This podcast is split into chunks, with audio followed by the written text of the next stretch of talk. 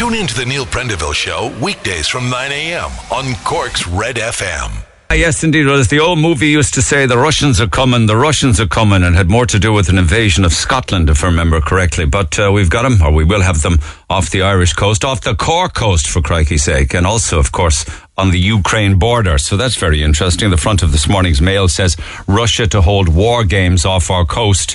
And when I say our coast, I am talking about the Cork coast. And Simon Coveney is none too happy about it. They certainly are not welcome. So the Russian artillery, uh, naval artillery, will be drilling about 240 kilometres off the southwest coast of Cork from the 5th of February to the 8th of February. They'll be firing guns and stuff. Uh, and that's just not on. Now, it is international waters, but it's still waters that are technically within Irish controlled airspace and also our exclusive economic zone. So you wonder why, in the name of God, they can't do it off their own coast. Some are saying that it's all about uh, this military exercise, that it's a ploy to position itself at the back door of Europe. So you got the back door of Europe on one side with regards to the Cork coast, and then over in the Ukraine, other stuff going on. And there's a fear of war there, of course. So there's a lot going on uh, internationally and not so internationally uh, off the Cork coast as well in the next fortnight. You heard in the news there about legis. This is interesting now because this legislation they're talking about makes the papers this morning. I see it in the mirror today. New legislation uh, will give employees a right to request working from home. But if you read into the detail, that's all it is. It's just a request to be allowed to work from home. It's not permission. Uh, It doesn't mean that your employer has to sign off or give you uh, the right to work from home, but at least you'll have the legal right to request it, apparently. So this new bill actually doesn't make it law to work from home, just to be able to ask whether or not you can work from home. And it's up to the employers then to decide as to whether it suits or not. But how would it suit? I'd love to chat with people who think it's a good idea or a bad idea throughout the course of the morning. Your texts are welcome. Text 0868 104 106. Some of the upsides I could see actually is that people have, in one way, you'd have more money in your pocket because you wouldn't be spending as much burning fuel in motor cars. And of course, you wouldn't have a lot more with regards to eating out or buying lunch or things like that, going for cappuccinos or frappuccinos or whatever is your thing. And you probably wouldn't be spending as much as clo- on clothing or looking your best or feeling that you had to look your best. You know, that's for men and for women. Although men don't have as much hassle in the makeup department. So there's some of the upsides. But one of the downsides is that you're probably going to be burning an awful lot more fuel at home. You'll have a lot more lights on and uh, the heating will be on an awful lot more. So who's going to pick up the tab on that? I suppose if it, it could also mean that there might be less childcare issues. Way back in the day, of course, little babbies were thrown into a playpen, or as we called it, the playpen. It was like a prison. like square in shape with bars all around the side of it. The kids couldn't go anywhere. You just sat in there all day and played with whatever bit of a toy or a teddy bear you had. But that's the deal on that one. So your thoughts are welcome. But they also talk in the Examiner today that the price of petrol's gone up by 27% and diesel's gone up by 24% when you compare now and say 22 months ago. So workers set for a return to the office this week and people are drifting back. You're going to notice a hefty increase in your fuel costs week in, week out for your daily uh, commute back and forth. Uh, certainly at least a 30% increase on say before you went to work if you haven't been for 22 months. So in some cases 32% uh, in one year alone. If you look at the last year, absolutely nuts the cost of it. It's still way up in the 170 odds with regards to unleaded in some petrol stations. Now, if you look around, you'll see a 167 and a 168 in places, but you have to shop around when you think of it. It all adds up. And a story that we dealt with on the air last week, people were asking questions, this 100 euro off your electricity bill. Well, that will happen now apparently by the end of March. It was supposed to be the end of January, then they were talking about February, then they were talking about early March. Now it's late March. I don't know why. Um, that's what they're talking about. So it's probably going to be the February March bill, I suppose, don't you think? Uh, but it's a story that makes this morning's Irish Times, and it'll be all householders in the state, regardless of how you pay your ESB or your electricity. One of the things about the pandemic is that it showed a big decrease in the amount of sexually transmitted diseases, down by 33, 34% apparently. Uh, across the state. I guess people just weren't getting out and weren't meeting each other. But one guy who's been meeting everybody, or at least it seems like as if everybody in Downing Street has been absolutely partying all the way through, like Marie Antoinette, uh, to let me cake Boris Johnson in another row, yet another one, regarding a surprise birthday party uh, that was, uh, you know, it was a surprise party that was put on by his wife for himself. It was his birthday, and they had a big event right in the middle of lockdown, and there's more and more criticism. I don't know what the hell is going to happen with that guy. Uh, but our own politicians then are surveyed in the Echo today, and they're asked some very interesting questions uh, as to whether or not they have ever been threatened. Uh, like there's something in the region of, the, I think I read the figure there in, in one of the papers this morning. It's like 161 different public representatives in Cork alone. I mean, you're talking about 18 TDs and three senators and four MEPs and 55 county councillors, 31 city councillors. 111 elected representatives in total. And the questions they were asked were, have you ever received a threat on your life uh, on online or by telephone? Nearly 20% of them said yes. Have you ever received a threat of physical violence online or by telephone? 30% of them said yes. Very, very worryingly, have you received threatening or abusive messages? 52 of them said yes, which is a very high figure. Uh, and they actually c- chat with some of the elected politicians nationally and locally, including the Minister for Public Expenditure, Michael McGrath, who's quite open and honest about it. I'll give some of those answers across the morning this morning. But it's um, another story that we dealt with yesterday, and we talked with Carlow Radio on this one, is um, Doyle, uh, who is the nephew of the late um, uh, Declan Haughney. Um, he didn't realise he said, sorry, Peadar Doyle is the man who died. My apologies. And Declan Haughney is one of the lads who brought him to the post office, not realising that he was unwell. Um, in fact, he says that he was still alive uh, when they dressed him and brought him to the post office. Not everybody agrees with that, of course, and even the staff in the post office were um, uh, reporter have said that the man was dead standing at the counter. So he's photographed in the papers today carrying his um, uncle uh, to the graveside, and there was mourners there at the service for the 66 year old pensioner. It's a very, very bizarre story um, because they uh, earlier on had tried to get the pension without the uncle, were refused it, went home, got the uncle, and brought him to the post office. Um, talking about 66 years of age, I don't know whether that's middle age. I actually don't know what is middle age because bi- biologically, you know, your your body and your age do not add up. They just don't marry up anymore. But if you are a middle aged man, whatever that is, the Mail says you want to be worried worried, man, because if you're a worrier in middle age, it's very bad for your health, particularly with regards to heart disease, strokes, and type 2 diabetes as you get older. We kind of know that if you're not minding yourself, you're going to have a lot more issues with the body in the health department. But I suppose the thing about it is, as you're getting older, the idea is to worry about less things. There should be less things to worry about in your life. And I hope that's the case with you guys. You heard there of a, a real life chitty chitty bang bang. You need to be careful saying that live on air. Chitty chitty bang bang. It's a new motoring car that can drive along on the roads and in seconds take to the sky. Now you want to be careful who's left and right of you before you put the wings down. But when they're down, off you go. You'll go up 8,000 feet. You'll have a high speed of 100 miles per hour. I've no idea what the cost of it is, but the air car, which transforms from a four wheel motor into an aircraft in like minutes. It's passed safety tests with flying colours.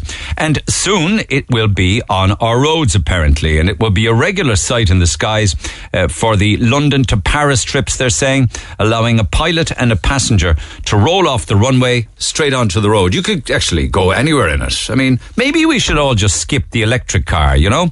Those of us are thinking about moving from petrol to diesel to electric. Maybe we should just skip the electric and just, just jump straight to the air car. Oh, oh, but hold on, I know.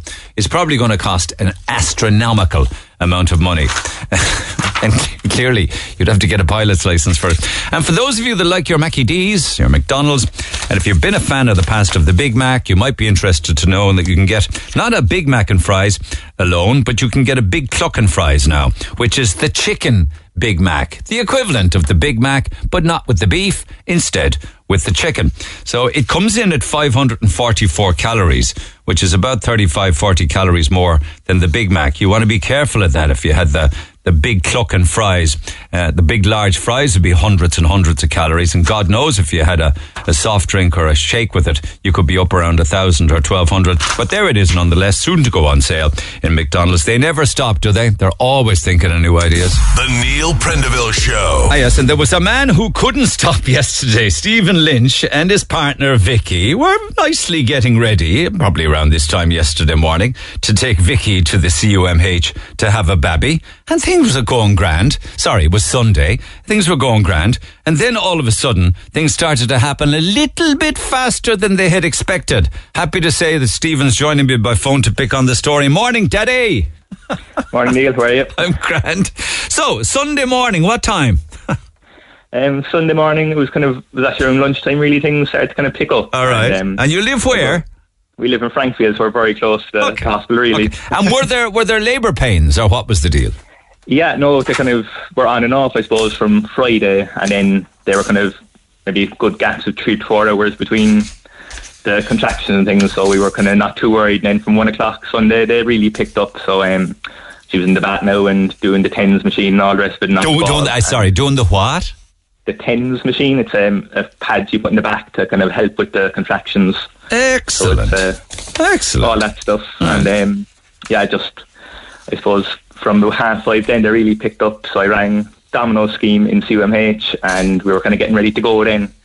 And You rang the suppose CUMH. I thought there for a second you rang Domino's for a pizza or something. You rang. Domino's are a scheme in the with the midwives that um, kind of the aim to get the mother and child home as soon as possible and try to do it without painkillers. Gotcha. Which, happened anyway, I suppose. yeah, well, you see, I'm just asking these questions because I'm way out of touch. So thank you for letting me know. All right, carry on. So um, yeah, I suppose we got out of the bath, we were getting dressed and trying to get down the stairs, and things really started ramping up more and more. Got into the back of the car, and literally as we were getting down the hill, Vicky was saying, "No, he's it's coming, it's coming." And between, I suppose, the slip road where the bridge, two bridges before the Sarsfield roundabout, uh, the baby came, and Vicky delivered him herself and up into the arms, and thank God everything was all right. She started crying. Man, in the passenger seat. Uh, no, in the back seat. Wow, that Oh. was fast. Yeah, it was. It went from kind of being slow and steady to very, very fast, very, very quickly. And you're like in the front seat, kind of trying to keep an eye on the road, looking in the rear mirror, making sure she was okay. You must have been up to 90 as well. I was, but um, in fairness, now Vicky was an absolute warrior. So I was very proud of her. Like she just did absolutely amazing. So, not delighted with her. And uh, thankfully now we've uh, another baby boy to add to the family, in great health. Um, but I mean, must have been a bit, bit worried though at one stage, yeah? oh, definitely. But you know, trying to, I suppose keep calm while I was talking to Vicky in the back. But uh, what were you saying? oh, just well done. Everything's grand. Just put him up next year, and we'll we get to the hospital asap. But uh, how we got there, and in fairness, now the staff in CUMH are. Do you call ahead brilliant. or, or what happened next? Um, we say I was in, I suppose, the link. There's nowhere to pull over there, so I just said to Vicky, "Will I stop or will I go?" And she said, "Just go." And uh, yeah, we just kept going. It was kind of too late to be calling ahead at that stage. We were after calling a half five, so they knew we were on the way. Yeah. But um, I, I don't think they were expecting us to come in the way we did. So did you? Did the three of you walk in the door? I ran in. I, I could barely uh, put words together, but I flagged down a nurse and got onto reception. And in fairness, now the staff were out within two minutes, and they were delighted. They said, "Look, everything's fine." So they brought her down into the emergency ward. Told me go park the car, which was difficult enough after that. But um, yeah, no, everything was grand. Not a bother in the world. No, it worked out well now. And in fairness, I collected her and all by two o'clock yesterday. She was home, so You're joking me. In and out in less than 24 hours. That's got to be some kind. Is that normal now? Or is that some sort of a record? And with the dominoes, they do try to get you back within within the day. Really, like they kind of keep you in for minimum six hours to check everything. But once mother and baby are fine and you're ready to go, they'll send you home. And is this a new initiative? The idea to get in and out as fast as possible, no painkillers, is it? I think it's been going on a while now. Yeah. Um, you'd have to speak to Domino scheme really to find out more. But um, our first son, Rian, as well, he was born the same way, but he was uh, a bit longer. We were in hospital for about two days with him, I'd say, if not three. God, you hear, and you hear of people inside in the labour ward for 10, 15, 20, 25 hours. Not a bit of that for Vicky. No, not not the second one anyway. Yeah. what do you- what's his name, the little we babby? named him Connor. So Connor and Rian. And what, what did he weigh in at? Uh, six pound thirteen. All right. Sweet. Nice. A nice, no, a tidy size, yeah? Yeah, no, in fairness, he's he's perfect. All fingers and toes in there. I just imagine you, the Sarsfield roundabout, driving along, Vicky in the back giving birth to a baby, and all of the traffic around you. Not an idea what's going on, unless they probably got to look at this, got to see the look on your face. Yeah, I'd say we had some look in our faces, right? In fairness, but um, Oh it was dark anyway, at least. yeah, yeah. So you had to go and tell all your friends and family. Then, what did they make of the story? God, they think it's amazing as well, and I think Vicky's amazing and just surprised like what women's bodies can do. It's Isn't it? crazy. It certainly is, man, what they can do and how quickly. Absolutely. I won't go into the details of the car, but you, say, you did say something about that it needs a valet, is it? oh, I've, I've done my best that I could clean up before I went to collect them, but um, yeah, I'll probably have to get a, a valet anyway at some stage, say. Right. so if, if, we get someone from Valet Company reaching out to do the interior uh, and indeed also the bodywork, would you be okay with that? I'd be happy with that now. Thanks very much. okay. Well, it's not so much for you, it's for the arrival of beautiful baby Connor. Thank you very much. Not, not the first time I've years. had a story like this, actually, Stephen. I mean, some years back, we had a couple who gave birth on the Kinsale Road roundabout. What is it with roundabouts and corks and babies arriving early? I know, it swings and turns, I suppose. Well, listen, congratulations and welcome to the little family. There's four of you now. Nice number. Yeah. Four of you now and happy out. Listen, um, if a valet company comes on to me, and I'm quite sure one will, will sort, ah, they have already. Revive, revive me car wash and valeting. Would love to do a complimentary valet of the car for you. All right. Brilliant. Thank you very much. So thank you to everybody at Revive Me Car Valet. Listen, stay in touch and uh, congratulations. Welcome to Baby Connor. A great story. I'm glad it worked out so well, Stephen. Yeah, thanks very much, Neil. Okay, stay there and we'll give, you, we'll give details to Brenda. We can get the car sorted for you and it'll be spanking new and shiny and clean. Thank you so much. Car companies are the business. Revive Me Car Wash and Valeting. Where are they, incidentally? Do we know? If anybody's getting a car valet, you should support them because they support. Oh, I know them. That the Marina Commercial Park. Well done to them down the Marina. Thanks, guys. Uh, back after the break. Great story. Congratulations to Vicky, to Stephen, uh, to brother Rian, and the arrival of little baby Connor. The Neil Prendeville Show on Twitter at Neil Red FM. And you can text 0868 104 106. Just as a by the by, we're talking about the last 22 or 23 months. There is some very good news when you compare year on year. And I was reading uh, a press release yesterday that said that there was 25,695 new company startups in 2021. And when you look at the figure before the pandemic, that's an increase of 13% on 2019 numbers. And compared to 2020, it's up 17% on company startups from 2020 to 2021. 17% up, nearly 26,000 new company startups in Ireland last year. And that's an incredible figure. And it's a very brave figure, a brave thing to do in the middle of a pandemic. And Cork and Dublin, of course, were the places where the biggest startups were. After that, it was Galway and Kildare. I suppose Galway, uh, because it's just a great place to live and it's probably got great broadband and what have you and a good road infrastructure. in Kildare, because it's probably adjacent uh, to Dublin. But Cork's done really well out of this. And the companies actually that led the charge with regards to startups are legal, accounting, and those in the business sector. Now, the business sector is very broad, I suppose. But I think that's great news.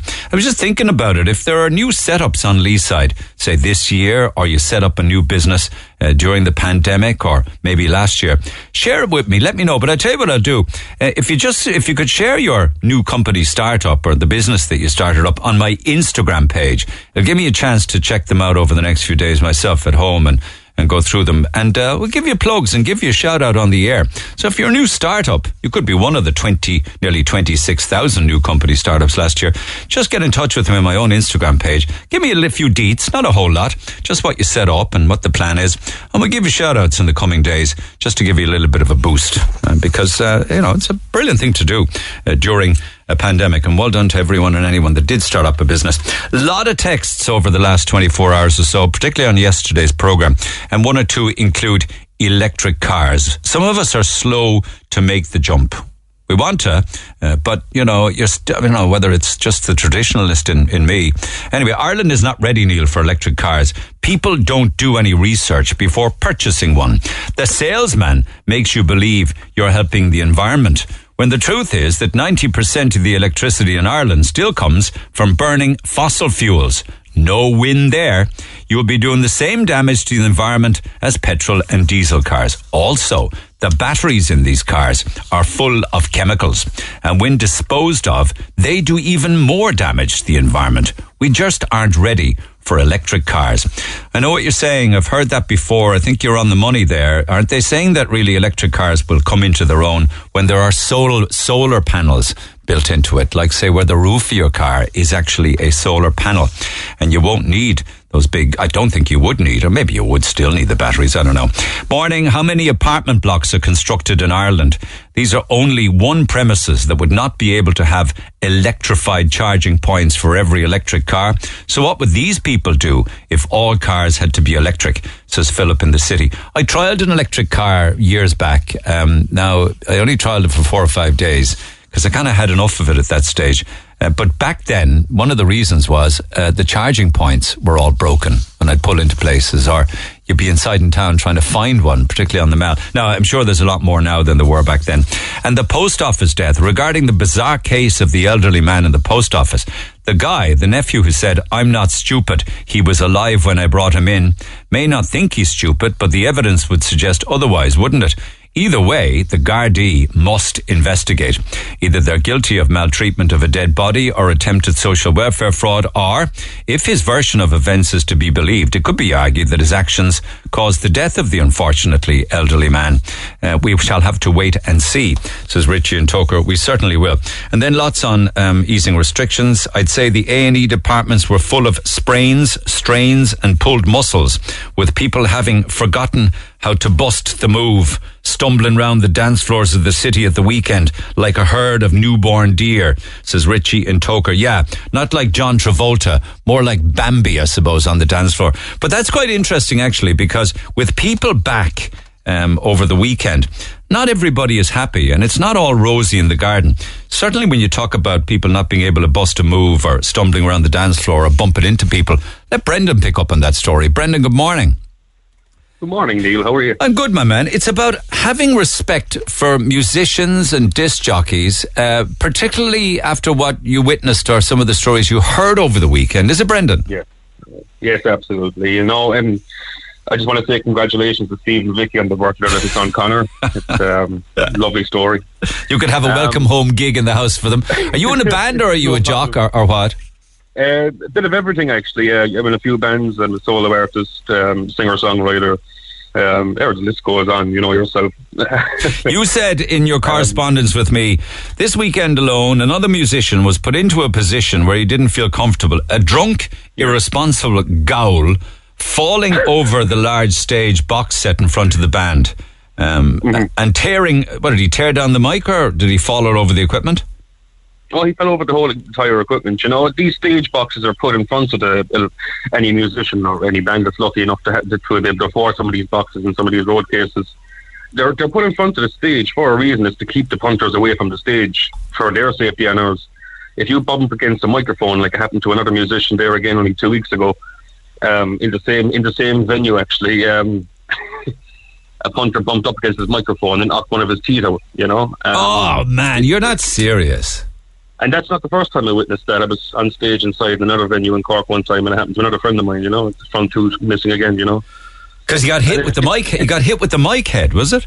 Yeah, people would be out dancing on the dance floor, and that's absolutely no problem at all. I, I think I speak for every musician when we say we welcome dancers, but you have to keep a little bit of a distance for the band, you know, because if you bump up against a microphone, and it happens nearly every night, if you bump up against a microphone, people don't realise that's a big round piece of metal in front of your mouth. Bang. And if you bump up against us, you're going to knock someone's tooth out, you know. People don't know that, you know. Um, and this guy, this drunk, irresponsible gowl, did he have a pint in his hand? Did it end up in the gear or did it end up in the desk or anything? Uh, I'm not too sure about that. But, but it does happen, doesn't it? And that many times as well. It does, of course. You know, that's another topic. Uh, people, I'd, I'd, I'd, like to see a small bit of a change since we're coming back to normality now. You know, I'd like to see a little bit of respect and a bit of decorum. I think I speak for every musician to say we're after spending thousands uh, of euros on, on gear trying to get back into the scene here again. Things have dried up, you know. Things just so some of the gear just isn't working anymore. You know, it's just it's been dried up. It's been in storage. It's after getting damp. You know, so a lot of our gear isn't working anymore. So what do you do? Do you do you play guitar? Do you use backing tracks? Yes. Do you do you have no, a mixing desk for tunes or what? Yes. Oh, yeah.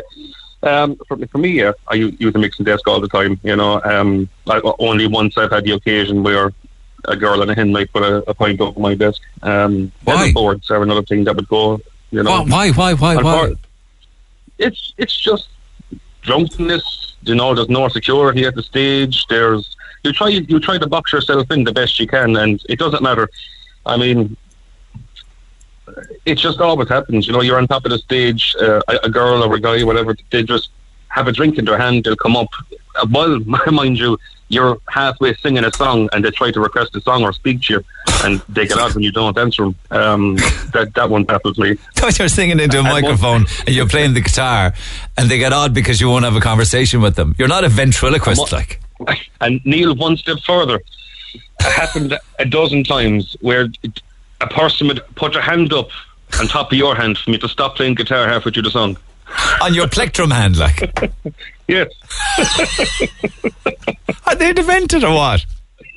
Yeah, yeah. You know, look, uh, the way I, the way I see it is, you know, you, you can't force someone to respect you, but you can refuse to be res- disrespected. And, you know, w- where there's no mutual respect, there's bound to be trouble. You know. Saw a video of a guy. I don't know whether it's you or not doing the um, the guitar solo wasn't for uh, Yeah. Prince. Um, Yes. is that you? What happened? What happened in that video clip? Like The purple, you know, the Purple um, Rain guitar solo. Yeah. Yeah. What Yes, happened there? it's it's just like every other night, you know. Um, I, I you know, if you did ten gigs, I guarantee out of them about six gigs that was that's going to happen. It's becoming more of a problem. It's it's just getting ridiculous. now, Some fella. It's fall just- on top of him or something, or knock over a speaker. Yeah, you know, um, going back a couple of weeks ago, we were lucky to to do a gig when things kind of opened up a small bit and they closed back down again. And uh, a girl jumped up. She joined us on stage, which is a big no-no for every band. I mean, if anybody is listening, and you just don't go on the stage with the band, you Yeah, could yeah. fall over cables, Yeah. you could get electrocuted. You know, You can blame Bruce Springsteen for that. Forever invite. You can blame U2 for bringing people up onto the stage. But And, and a girl stood on top of the speaker and went straight through it, Neil. You know, oh man, I mean, it's good to be back and it's good to be gigging. it's great. But you have to draw the line somewhere. Little decorum, I suppose. You see, when the drink's in, maybe Yeah. people aren't used to being out in so long. Mhm. You know, they just Yeah. and they might. You know, this might be the first time that they're having a bit of high octane fuel on the dance floor, and they just get overexcited. Mm-hmm.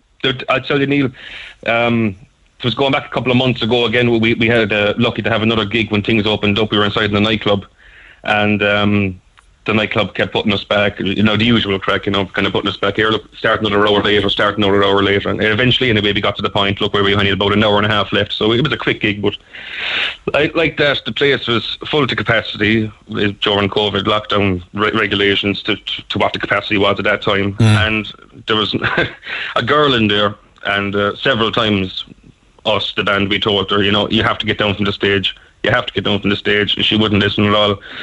So in this particular venue, you don't have room to. Um, we- we'd have a, bass bin on the ground, and we'd have a, a speaker pole and a, a top speaker. You know. Dangerous. So, Yeah, um, dangerous if you don't leave it alone. Yes, you know, and the the biggest part about this is we, we weren't um, we couldn't put our, our, our poles on, so we had to stack the bins up on top of each other. So this, this girl decided um, for some particular reason it was clever during um, during one of our perform. We, we actually it was during the the halftime break. She climbed up on the stage and she climbed up on top of our speakers wearing six inch high heels.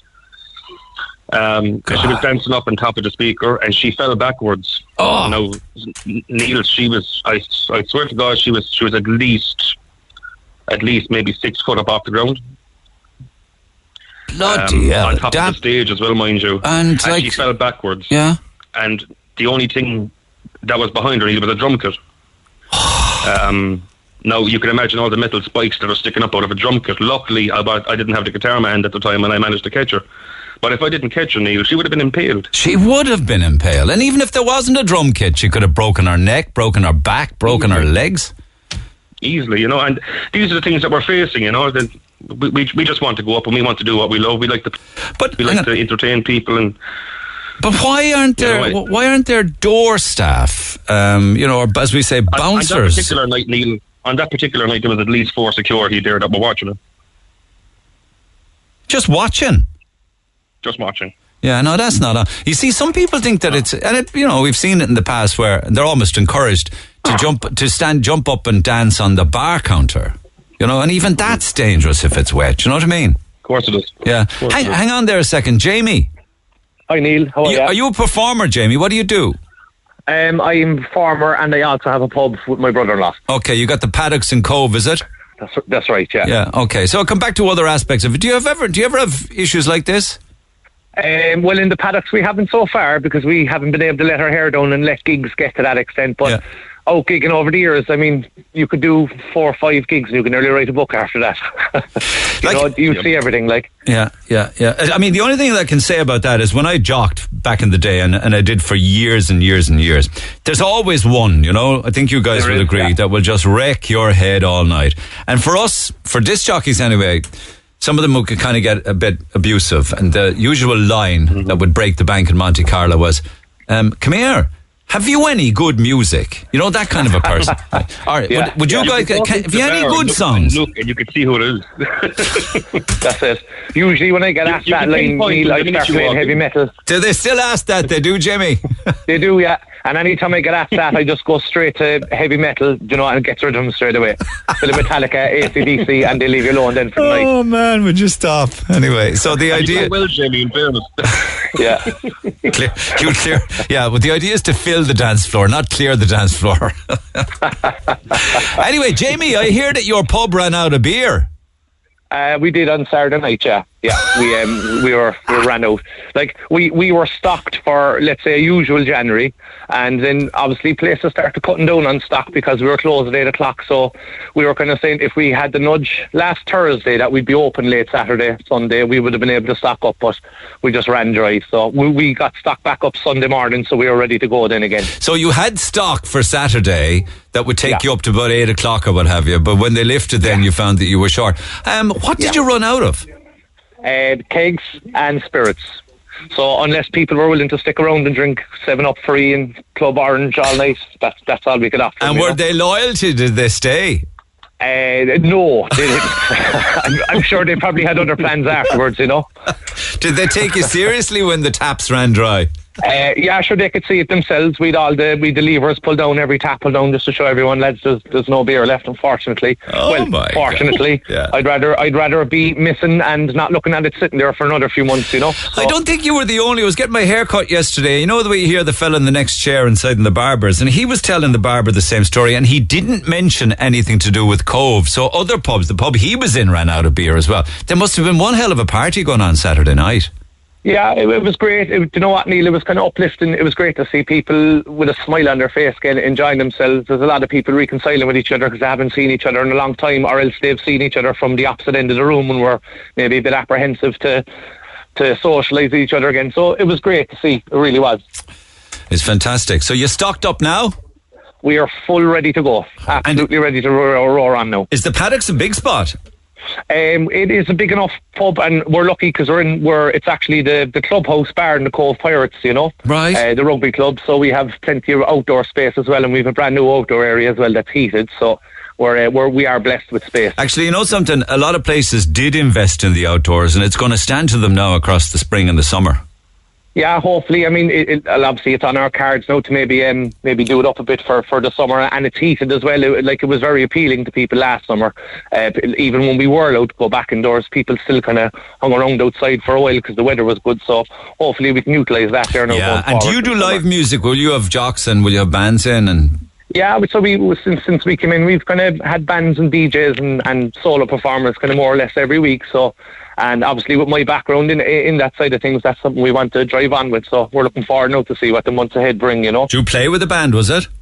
uh, I did. I played with too many of them at one stage. I I used to. I was gigging full time up until COVID hit, and I kind of realised then, right, the bars are going to come back a lot quicker than the than the musicians are. So that's when I, my brother-in-law planted the seed in my brain, and we decided to take over the pub. That's all very well, but you'll miss the stage. You'll miss the music, won't you? And you know what, Neil? It's only the last two or three weeks, really, since the talk of getting back out there that I'm actually starting to miss it. So um, maybe in two or three weeks' time, now I'll start doing something more uh, more consistent. Well, what do you do? Do you sing? Do you play an instrument? Um, so I play guitar and sing, and I play drums as well. Uh, Brendan, you're not looking for a guitarist or a drummer, are you? Oh, I, I played with him. Is he, any, is he any good or does he talk the talk? Oh, he's unbelievable. as, I, Lucky as, bluffing. as I would say behind when, when when he's not listening, I'd say he's a very interesting bunch of guys. anyway, listen, it's great. To, it's great. Even I know it's not the greatest conversation with people acting the fool, but at least we're talking about pubs being open and bands and disc jockeys playing again, right? Absolutely. Great to see it back, Neil. You know, Well, listen, great to see it back. good luck to Both both of you. Thanks for taking the call, guys. Great to chat. Thank you, Jamie. Thank you, Brendan. All the best. Thanks, Take care. Thank you. Back after Bye. the break. Neil's got a new number. Call him now on 0818 104 106. Yeah, what I'm kind of thing I'm talking about. Nearly 26,000 new companies, startups in 2021. So people were brave and they started the new companies. And, you know, I was still talking about, you know, share your new company startup on my Instagram page. This is the kind of stuff I'm talking about. It doesn't have to be big, huge multinationals or tech companies. It's just somebody who decides to do something for themselves. Here's an example of what I'm talking about. My name is Michelle. I'm a registered midwife in Cork. After finding myself at home in Ballincollig in 2018 with three babies of my own, all under 18 months, I realized there was nobody around to give me help or come in and give me help or indeed to give me a break. So in April 2021, in the height of the pandemic, I set up my business, Maternity Nurse Cork. As my own babies are now in school, I have, I support new parents all over Cork, the most popular hours being 9 p.m. to 7 a.m. I can well imagine. So mammies and daddies can get a night's sleep. That's the kind of business startup that I love. Thank you, Michelle. She's uh, on Instagram herself and she shared on my Instagram page. She's maternity nurse Cork. So that's what I'm talking about. More company startups, please, and we'll give you the old shout out. Uh, morning, Neil. My daughter and granddaughter both tested positive last Monday week. You know what they tested positive for. Don't ask me to say the word. They've been out of isolation since last Friday, but the HSE never notified the school that my granddaughter was out of uh, with the C. But my daughter did, and she was told that the school couldn't send out a text to the parents of children in her class that there was a positive case in their class. My daughter keeps getting texts about her booster, even though it's only a few days since she's clear. She's also been told that because she hasn't taken up the offer, uh, she's only going to get the COVID payment for five days instead of 10.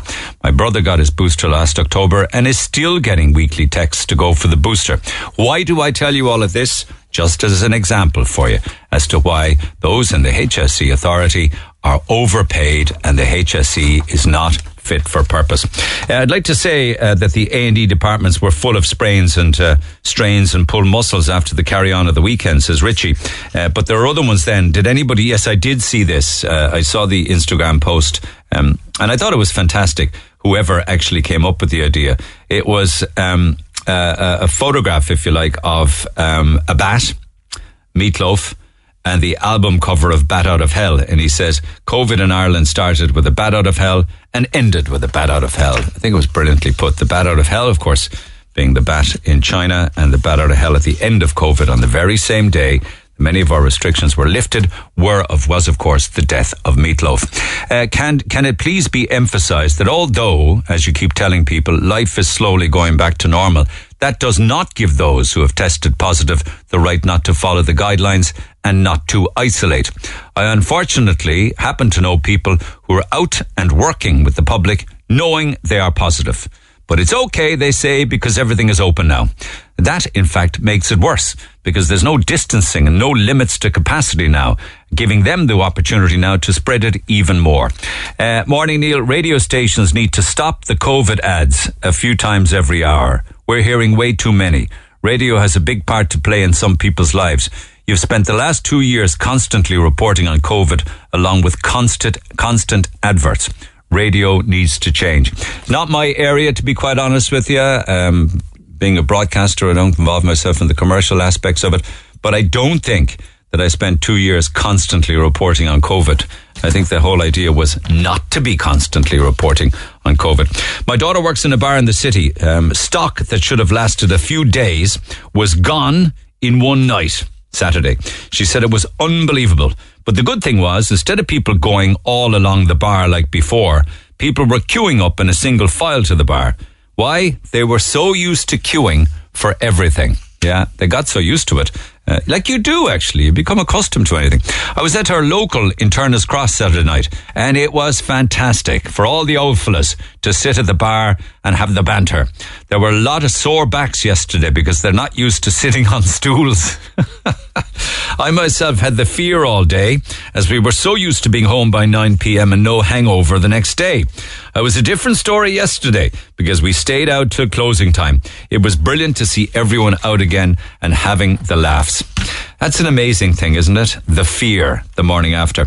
Morning, it's amazing that the end of COVID is celebrated by a return for many to continue their journey to alcoholism.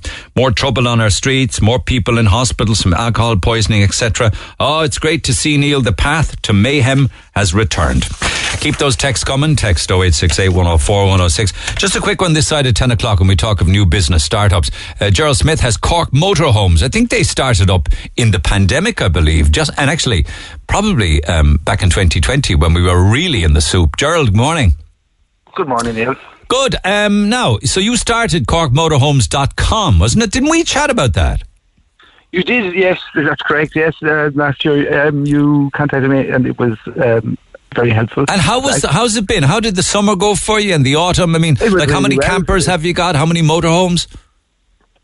Well, last year what happened was we we start we, we could only start with the one camper last year. It turned out because of the unavailability of them, we had an incredibly difficult time getting getting even the one in on time, which we did.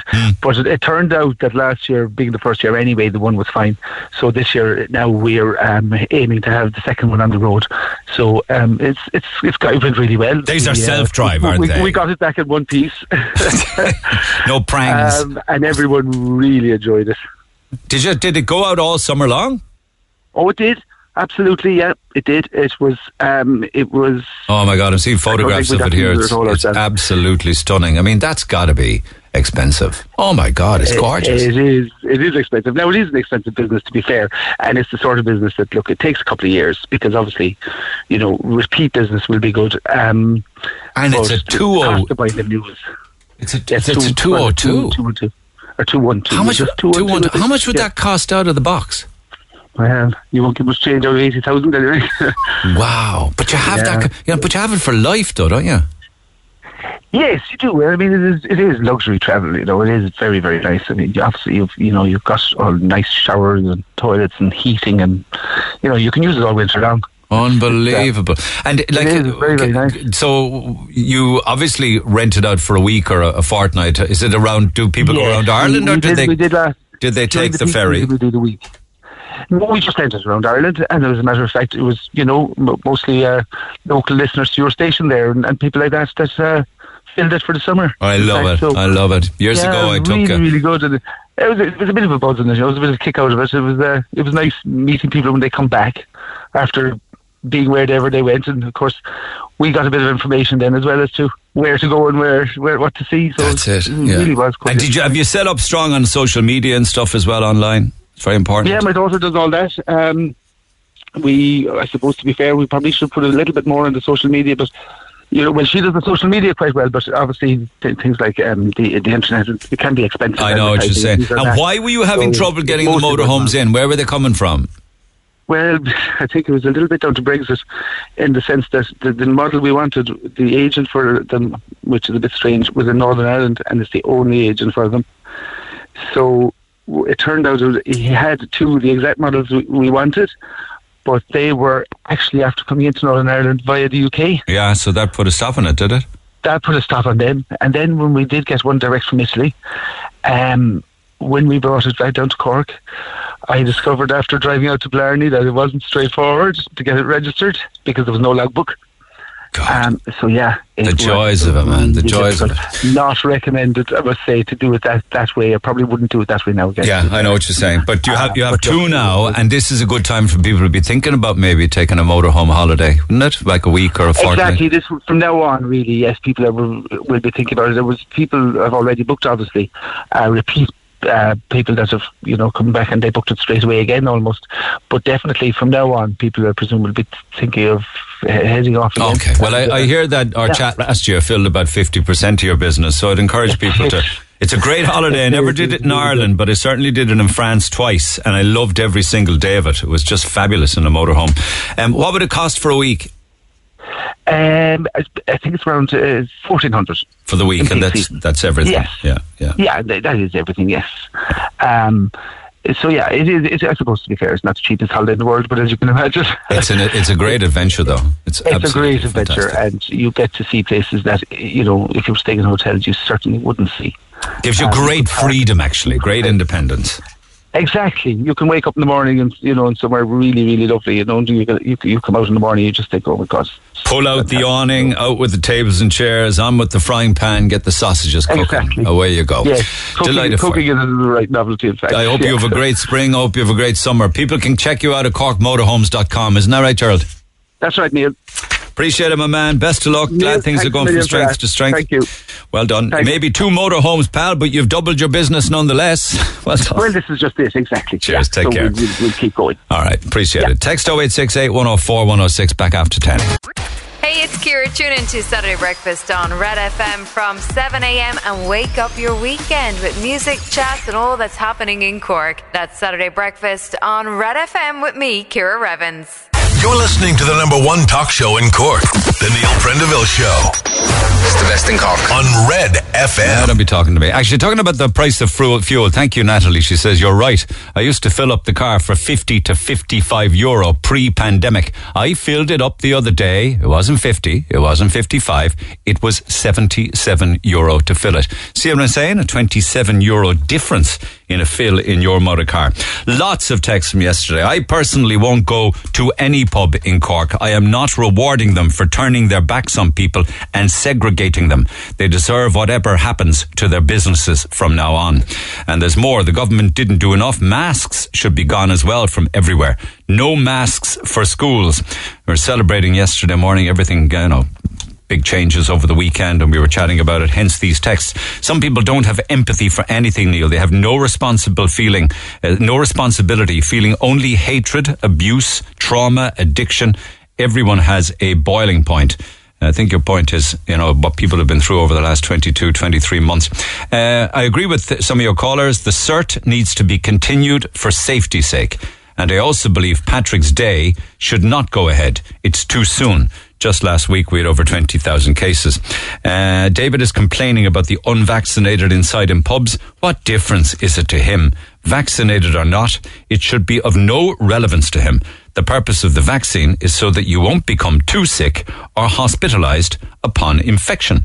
Um, morning, they're all booked. They're all celebrating now, saying it's like Christmas, holidays are booked, etc. Just wait till the next variant. We have to be careful all the time. And when they drop masks, I'll be wearing mine forever. Um, I think no place is safe now. And one of your callers is dead right, dead right about keeping COVID certs. Morning, Neil. You are not going to address the issue that the government used pubs to con people into getting the vaccines. Only in Ireland. I'm not anti-vax and I am vaccinated.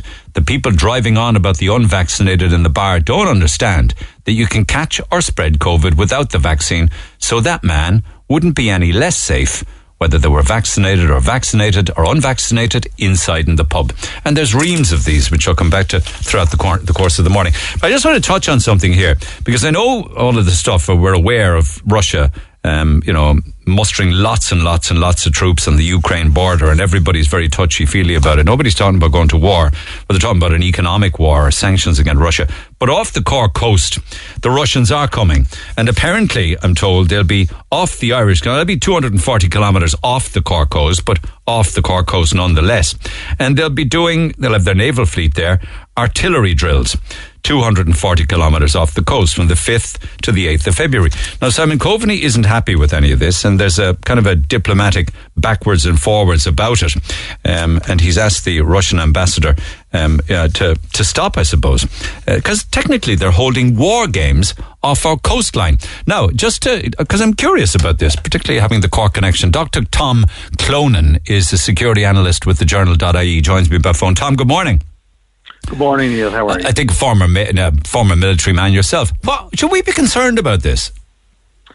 Well, yes, uh, it's uh, it's a disturbing development, and you know the Russians don't do anything uh, by accident or by coincidence, or you know th- th- they've chosen to conduct these exercises 120 uh, nautical miles off the coast of Cork, which is very close in.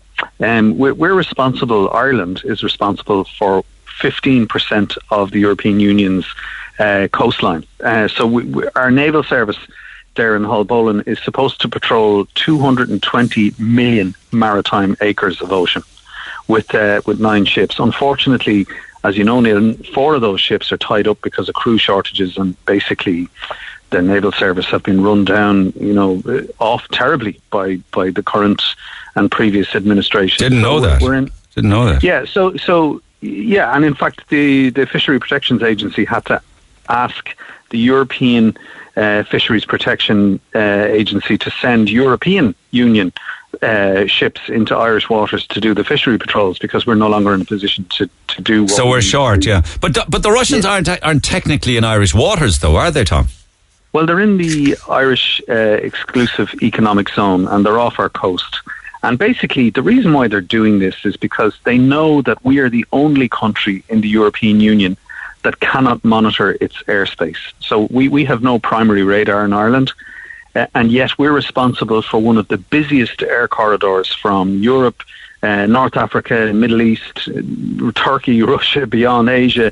You know, 75% of all air traffic passes that goes to the United States passes through our uh, Irish controlled airspace. And anybody who has a flight radar app on their phone, you know, you switch it on at any moment and you'll see overhead Ireland.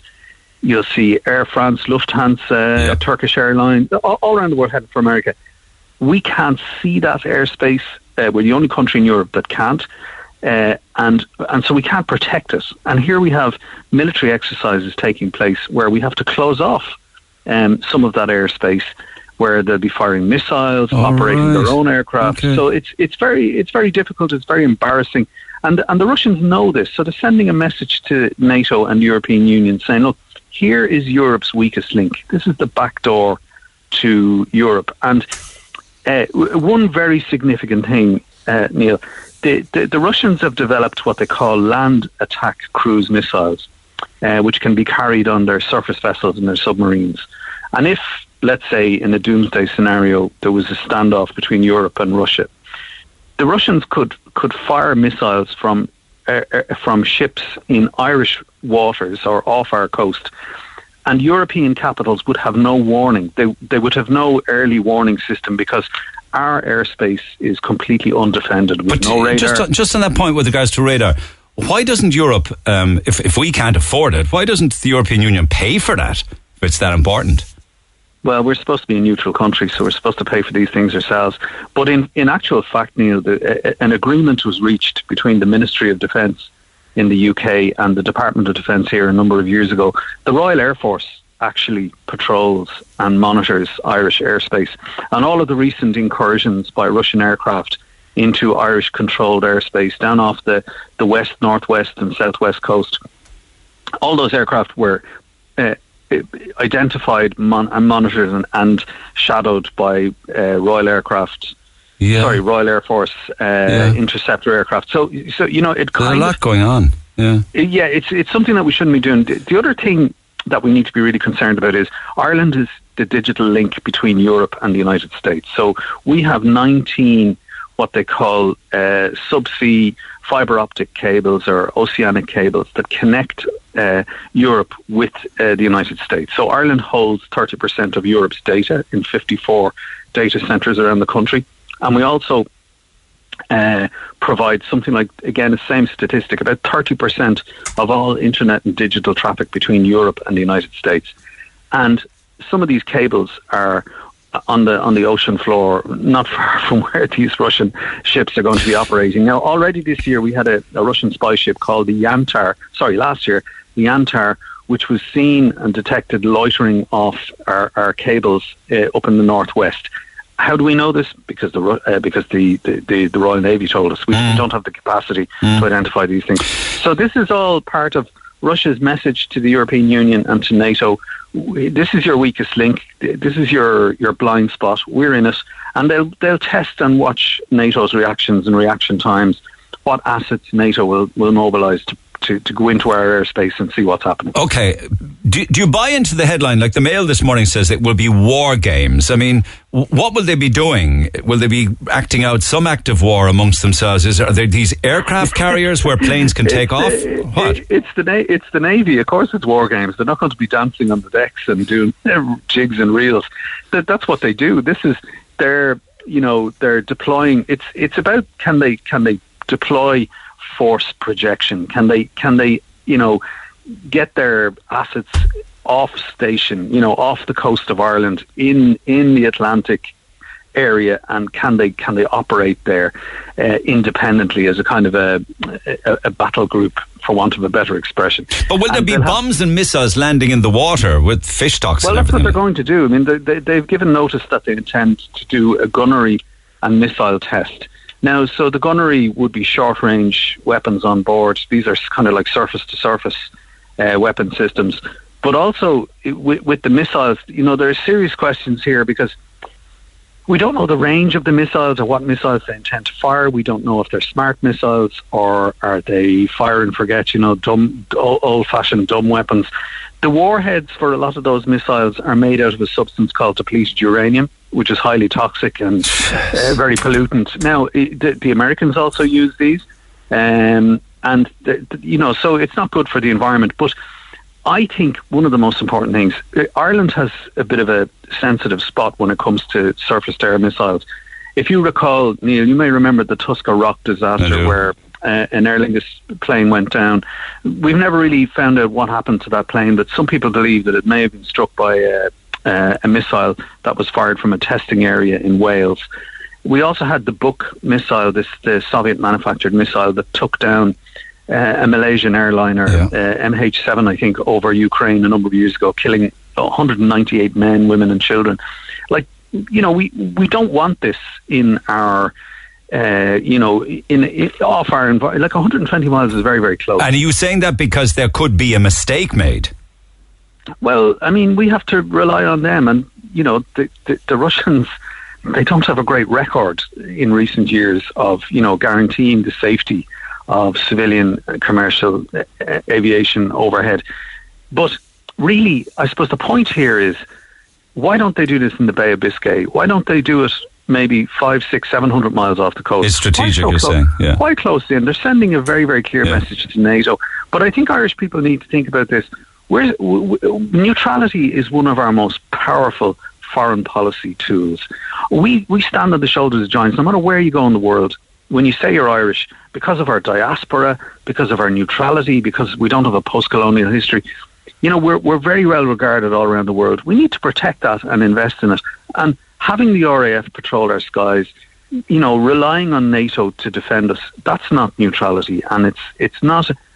I don't think it's a good position for us. We need to invest in our defence forces so that we can just simply monitor our own airspace, protect our own maritime environment, and, and be grown ups. And if and when they are there, let's assume that this goes ahead. Does it does it mean that the British Navy will be monitoring them? Will the Americans have naval ships nearby? Indeed, will will we be close by in our naval ships, or will they be just left to their own devices?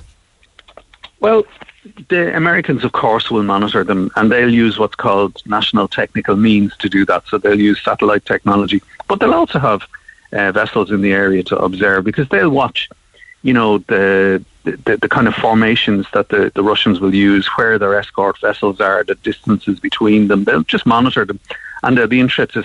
They'll be interested to see what weapon systems they deploy. You know, what what what weapons they test fire. And the, the Royal Navy will do the same thing. There'll probably be submarine activity as well, because we can't do that. Now we do have some ships, and 120 maritime miles is very close in. I mean, you could have any of the naval vessels. Well, the five that are able to go to sea, any of those could go out. But I don't know if they have the technology to monitor properly what the Russians are doing, whether they have the you know electronic measures or countermeasures on I know. board. Yeah. Doesn't it all sound rather? Doesn't it all sound rather So, no, childish? it- really, it- doesn't it? Yeah, but Playing with toys. Well, they, yeah, absolutely. But look, it's it, at the same time they're playing for very, very high stakes. Like mo- most of our generation have been very fortunate that we haven't really known a conventional conflict in our time. But there is the risk of conventional warfare in Europe. In 2015, Angela Merkel, when she launched the, the German White Paper on Defence, said for the first time since World War II, we, we face the prospect of a land war, you know, ground war, conventional war on, on European soil for the first time since World War II. And all of these things start off with, you know, assassinations of archdukes, Yeah. uh, random acts that then, you know, you have a you, you have a constellation of factors to come together to, to generate some, you know, something that we just don't even want to think. Timing is very bad with very- regards to this, isn't it? Because you've got stuff going on in the Ukraine. The Americans now have put eight and a half thousand US troops on heightened alert. You've, I don't know how many, is it a hundred thousand, maybe more Russian soldiers are on the border with Ukraine. Yeah. So and and and this is why the deployment off Ireland is significant because Ukraine, the border with Ukraine, Donetsk and Luhansk, is the east. Is is to the northeast of the periphery of Europe, and the proposed exercises in February are at the southwest of the of the periphery. So it's a build up on in two different opposite points. And I suppose what the Russians are saying to the Europe is, see, you don't like it when uh, armed forces encroach on your borders. We're we're not happy with the encroachment of NATO on Europe's borders. Sorry, on Russia's border, Yeah. and the hundred thousand troops on on the border with. Uh, estimates range between 100 and 175,000 and I've I've seen the, the the units if you like the order of battle a lot of highly mobile armored units uh, a lot of tanks so I think the Russians could go across the border into the, uh, as I was saying Donetsk uh, Luhansk I think they may try to secure a ground a, a land corridor down to uh, the Crimean Peninsula, which they annexed in 2014, just to connect that up to the Russian mainland. That would be a limited incursion. Joe Biden has already signalled that if they go in in a limited way, they might just uh, have a discussion about how to react to that. But it, it, it is all very, very dangerous. And once the shooting starts, you know, it's very difficult to control I know. the kind of the kaleidoscope of, or, you know, the, the cascade of, uh, you know, unanticipated outcomes that flow from that. And you know, when you like- talk about when the firing starts, this may sound like a silly question, but say way down in Allihies, the maybe way way down the furthest point of West Cork, would you be able to hear anything of the uh, of the um, the war games off our coast?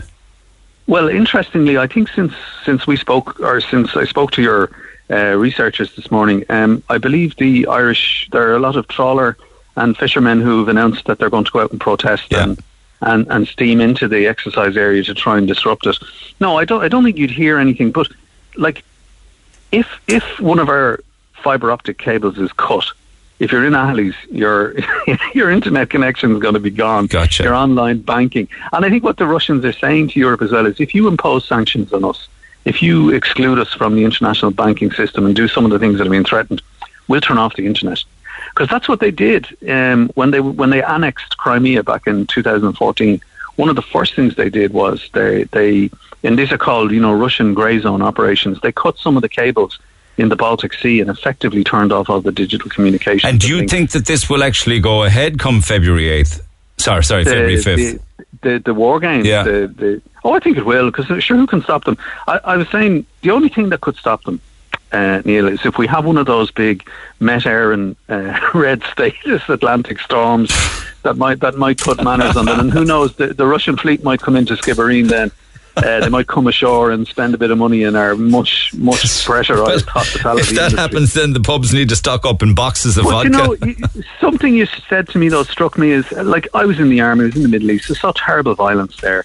I was in Bosnia at the end of that war, and you know, war is such a squalid, unnecessary, stupid thing to do. You know, we have a good relationship with Russia. They're good people. Poorly led, I would say, in some res- in, in many respects, on with their human rights record and their suppression of opposition and journalism. But you know, wouldn't it be a much better scenario if if we could engage with one another, if they could come ashore and be, you know, participate, you know, build relationships instead of all this, you know, macho paternalistic posturing that, that Vladimir Putin is engaged in. And I do think though that NATO needs to have a think about their attitude to, to Russia. You know, Russia was invaded uh, through Ukraine in in Operation Barbarossa Barbarossa, yeah. and 16 million Russians were killed. In total, over 30 million people from the Soviet republics. Like, they are sensitive about the encroachment of one of the world's largest military alliances on their borders. Like, I think we need to be a little bit more sensitive. Like, there is some leadership coming from Germany where they're saying, look, let's just calm down, stop sending weapons there. One of the German general staff has resigned and said that we need to, you know, reach out to our Russian neighbours and, and maybe get a partnership going with them instead of all of this kind know, of macho I know the fu- posturing. yeah, because the the futility of war, but it has always been that way, hasn't it? I don't know whether it ever changed. Yeah, unfortunately, Yeah. but I was very struck with the word that you used earlier. You know, when you said this is childish. It is childish.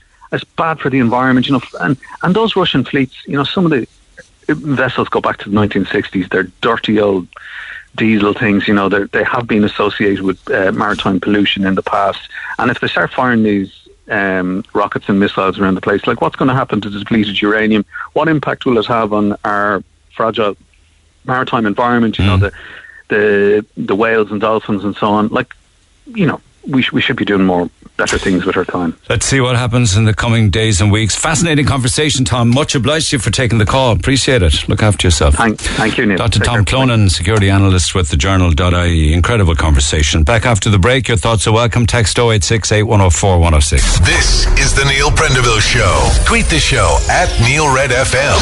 104 to 106 Red FM. And you can text 086 8104 106. Just staying with this for another few minutes. Alton, good morning. Good morning, Neil. I think you agree, imagine you agree with Dr. Tom Clonan that um, it's the Russians flexing their muscle, showing Europe and America that the west coast of Ireland is their weak point, right? I'd agree with that, uh, Neil, very much. Uh, I, I, the reason uh, I, I'm on the show really is uh, based on an e- a, le- um, a letter I sent to the Examiner in 2016, going into the seriousness of the actions that were happening in Syria and Ukraine, and that a war with Russia, while previously thought unthinkable, was now possible.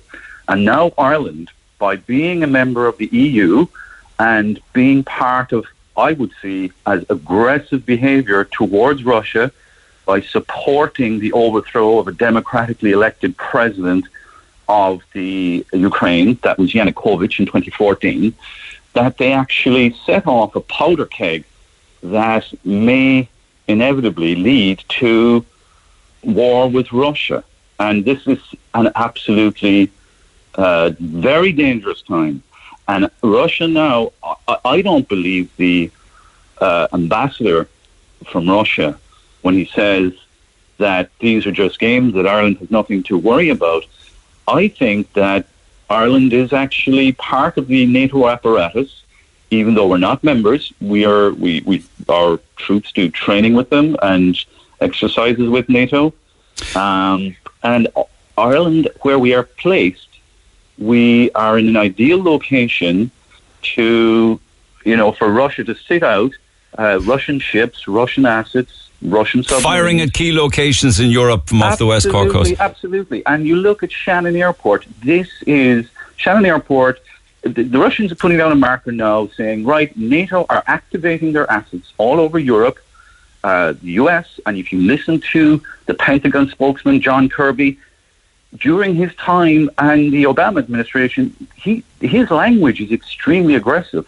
And they talk about sending home Russians in body bags. I know, yeah. So the Americans have a problem with Russia, but we actually don't. Is that the case? Ireland. I mean, the, the, the sad thing about all of this is that you know we all the. I grew up in an era.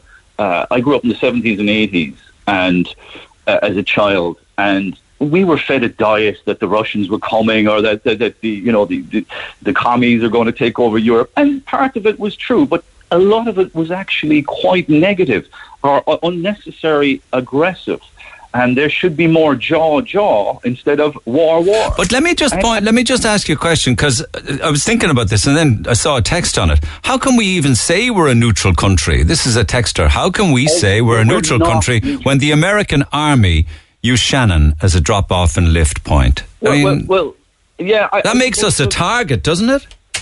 Well, uh, well, you see, this is the thing too. Like, if if how like every year we visit, we visit Washington and we shake hands with the president on Patrick's Day, and you're going to be meeting with U.S. interests there, and they would want to. It would be an aggressive act for Ireland not to allow them, and and and we, the, America will say we're conducting peace time missions when we are moving our troops to Iraq, but really Ireland is supporting them. I know, but we have to pick a side economically, Oh, um, and I imagine the right side to be honest, the Americans, isn't it? So important to us. Oh, yeah, th- that is true, but uh, uh, like sh- there are consequences for your actions, and this is the thing: Irish politicians are almost naive when I hear the language, and I must say that Tom Clonan actually has a lovely, uh, a good, fair, balanced opinion, and that he's open-minded. I mean, when we meet uh, Eastern Europeans, we think these guys are just pretty much the same as us. Yeah. And Russians are pretty much the same. And the kind of enmity uh, that between Eastern European countries and Russia is more historical, and it would be like just when you meet an English person today, that there's no difference between English people and Irish people, apart from a slight few different things, very little. But the majority of the time, we get on and we share the same interests. So Yeah, but there- but Russia is the country that's threatening to ev- invade uh, the Ukraine and take over Well, the capital, well, Kiev. well, like you know, that's Well, you see, when you have ethnic Russians being killed, and you, you look at Ukraine in 2014, the it, it all boils down to the way I see it, and I think the way a lot of international observers see it, is that the Americans do not want the Russians to have influence in Europe. They do not want. They they clear. They, they have been speaking for the past year uh, that Russia will have. I mean, what I mean is, the American senators have been speaking out, saying we must not allow Russia to have a monopoly on the gas supplies into Europe. And this has been like so. You look at the whole strate- uh, the strategic interest. Uh, Russia wants to supply gas through the Nord Stream, Stream Two pipeline into Germany. Germany needs it, and uh, it, many see the Syrian war as where the Americans were going to use uh, Syria as a route to ship uh, Qatari supplied gas into Europe, and by having uh, an ally, uh, you know, by kicking out Assad, having a, a Syria or a Russian ally kicked out of Syria, then you'll have your gas pipeline coming into Europe.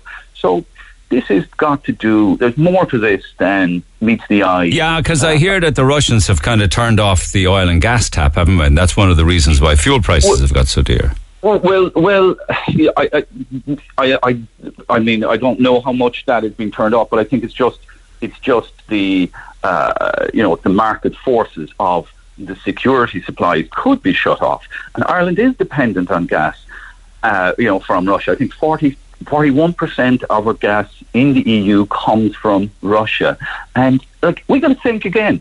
And this raises a point because I heard um, Eamon Ryan this morning say that oh, prices have gone up because of the security and, uh, risks in Ukraine. But yet, Simon or uh, Eamon Ryan will prevent the development of gas and the exploration of gas in Ireland. Yeah, but uh, that's weird because I have a buddy in Thailand at the moment. He tells me that petrol and diesel is as cheap as chips. Like, why is it cheap in one country and It- it- expensive in another? Well, that is down to taxation too, uh, and the policy of the country. Okay, uh, you yeah, know, it's down okay, to, the, it's to the the- loading, yeah. and, and, and the base cost of, of, of oil and gas is relatively cheap. So should we? I mean, uh, everything is local, really, at the end of the day, because everything we everyone wants to know how is it going to affect our lives. What are your thoughts on these war games off the coast? Um, I, I, I think that Ireland could pull it, could actually have, does have the power to do it. It definitely has the power, and I would not support. I do not support it. Of course not. Uh, it'll be detrimental. It's it, it, it, it's it'll be detrimental. It's dangerous. Uh, Wouldn't it be even more dangerous if fishing fleets go in there and protest? Absolutely. Well, well, they're they're looking for trouble, and I don't think I see. It's so serious now. We're, we're, like this is not a hundred thousand troops of uh, uh, uh, activated troops, Russian troops around Ukraine. I don't think this is just an exercise. This is real, and, and I don't think Russia are going to come out and admit that they're about to uh, activate forces, even though it would be denied. I think uh, you know this has been building for years. But hold on a second. Are you are you just finally are you saying that what's happening in the Ukraine is one thing, and they're they're clearly motivated in some way there, and that this fleet that they're going to put off the west coast of Ireland and Cork is because of this in the event of a preeminent strike by the Allies or well, something? Well, well, well, I don't think it's going to be preemptive, but there are there are attacks going on all the time. No, what I mean is, in the event of war in Ukraine, they're putting Okay. their fleet off the Cork coast because of that. I, I- I think they're doing their research work, I suppose, because they have been sending reconnaissance planes around Ireland, testing communication. I, I imagine they will have submarines around Ireland, you know, ready to, you know, you, you could, you can, you, you can, anything is possible in war, and you know, Ireland has to get serious. There are consequences for your actions, and Ireland has been hanging out and uh, with NATO, and during in the EU have had supporting sanctions on Russia, um, and I think unreasonably because Russia are the reason why ISIS does not exist anymore. And while the Americans and, the and to some extent, why Hitler was yeah, defeated. Well, well, yeah. well uh, that's you know large until extent. 20, yeah, until 2015, ISIS were a total dominant force in Syria until the Russians came in and annihilated them.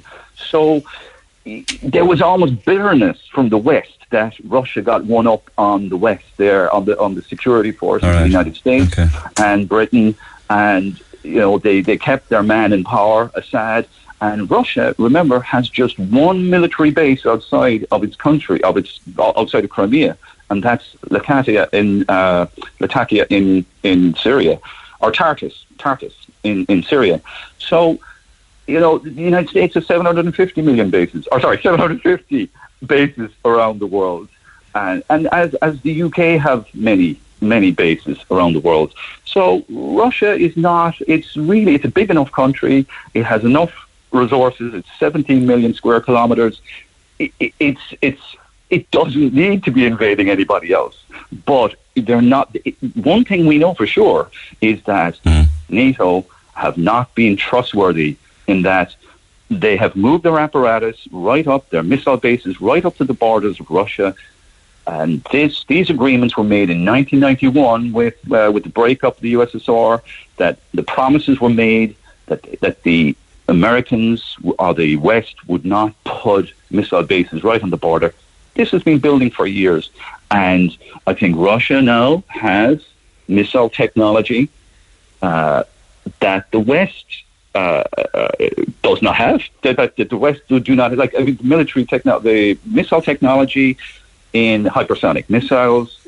I mean, the Russians have been demonstrating this for the last ten years. They've been kind of showing off their, you know, shooting missiles from the subs in the Mediterranean. You know, I mean, in the West, really, this is this is this is reality now. We, we mm. are in a dangerous environment, and I think it's almost. And Tom Clonan mentioned it's child, or you mentioned it's childish. Of course, it's childish. You're making an absolutely brilliant point, and and people need to grow up. There are consequences for your actions, and they should really. And, and even the Germans and the French are saying, let's let's de-escalate this.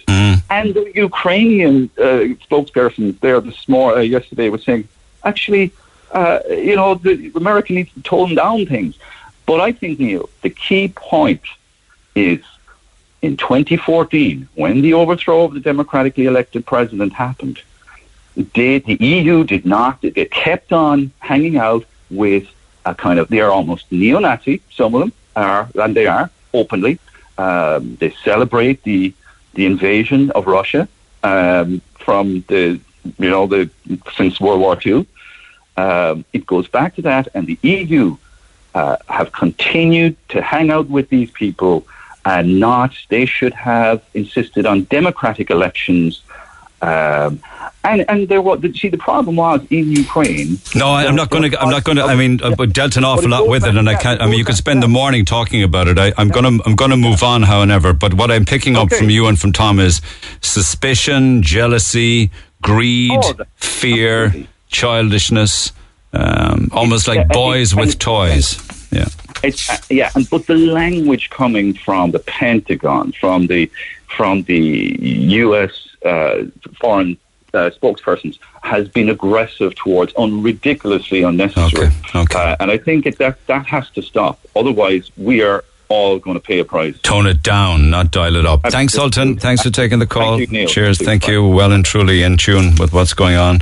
Uh, lines open at 1850 104 106. We'll wait and see. Uh, back after the break. Call the Neil Prendeville Show now on the new number 0818 104 106. Uh, it's interesting. Tom said if there was a storm at sea, you'd have an awful lot of sailors and naval personnel pulling into different ports and villages across West Cork. It would be boom times economically, wouldn't it, for the bars and restaurants? That might be the upside to it if we had another storm at sea and they just had to get off the water.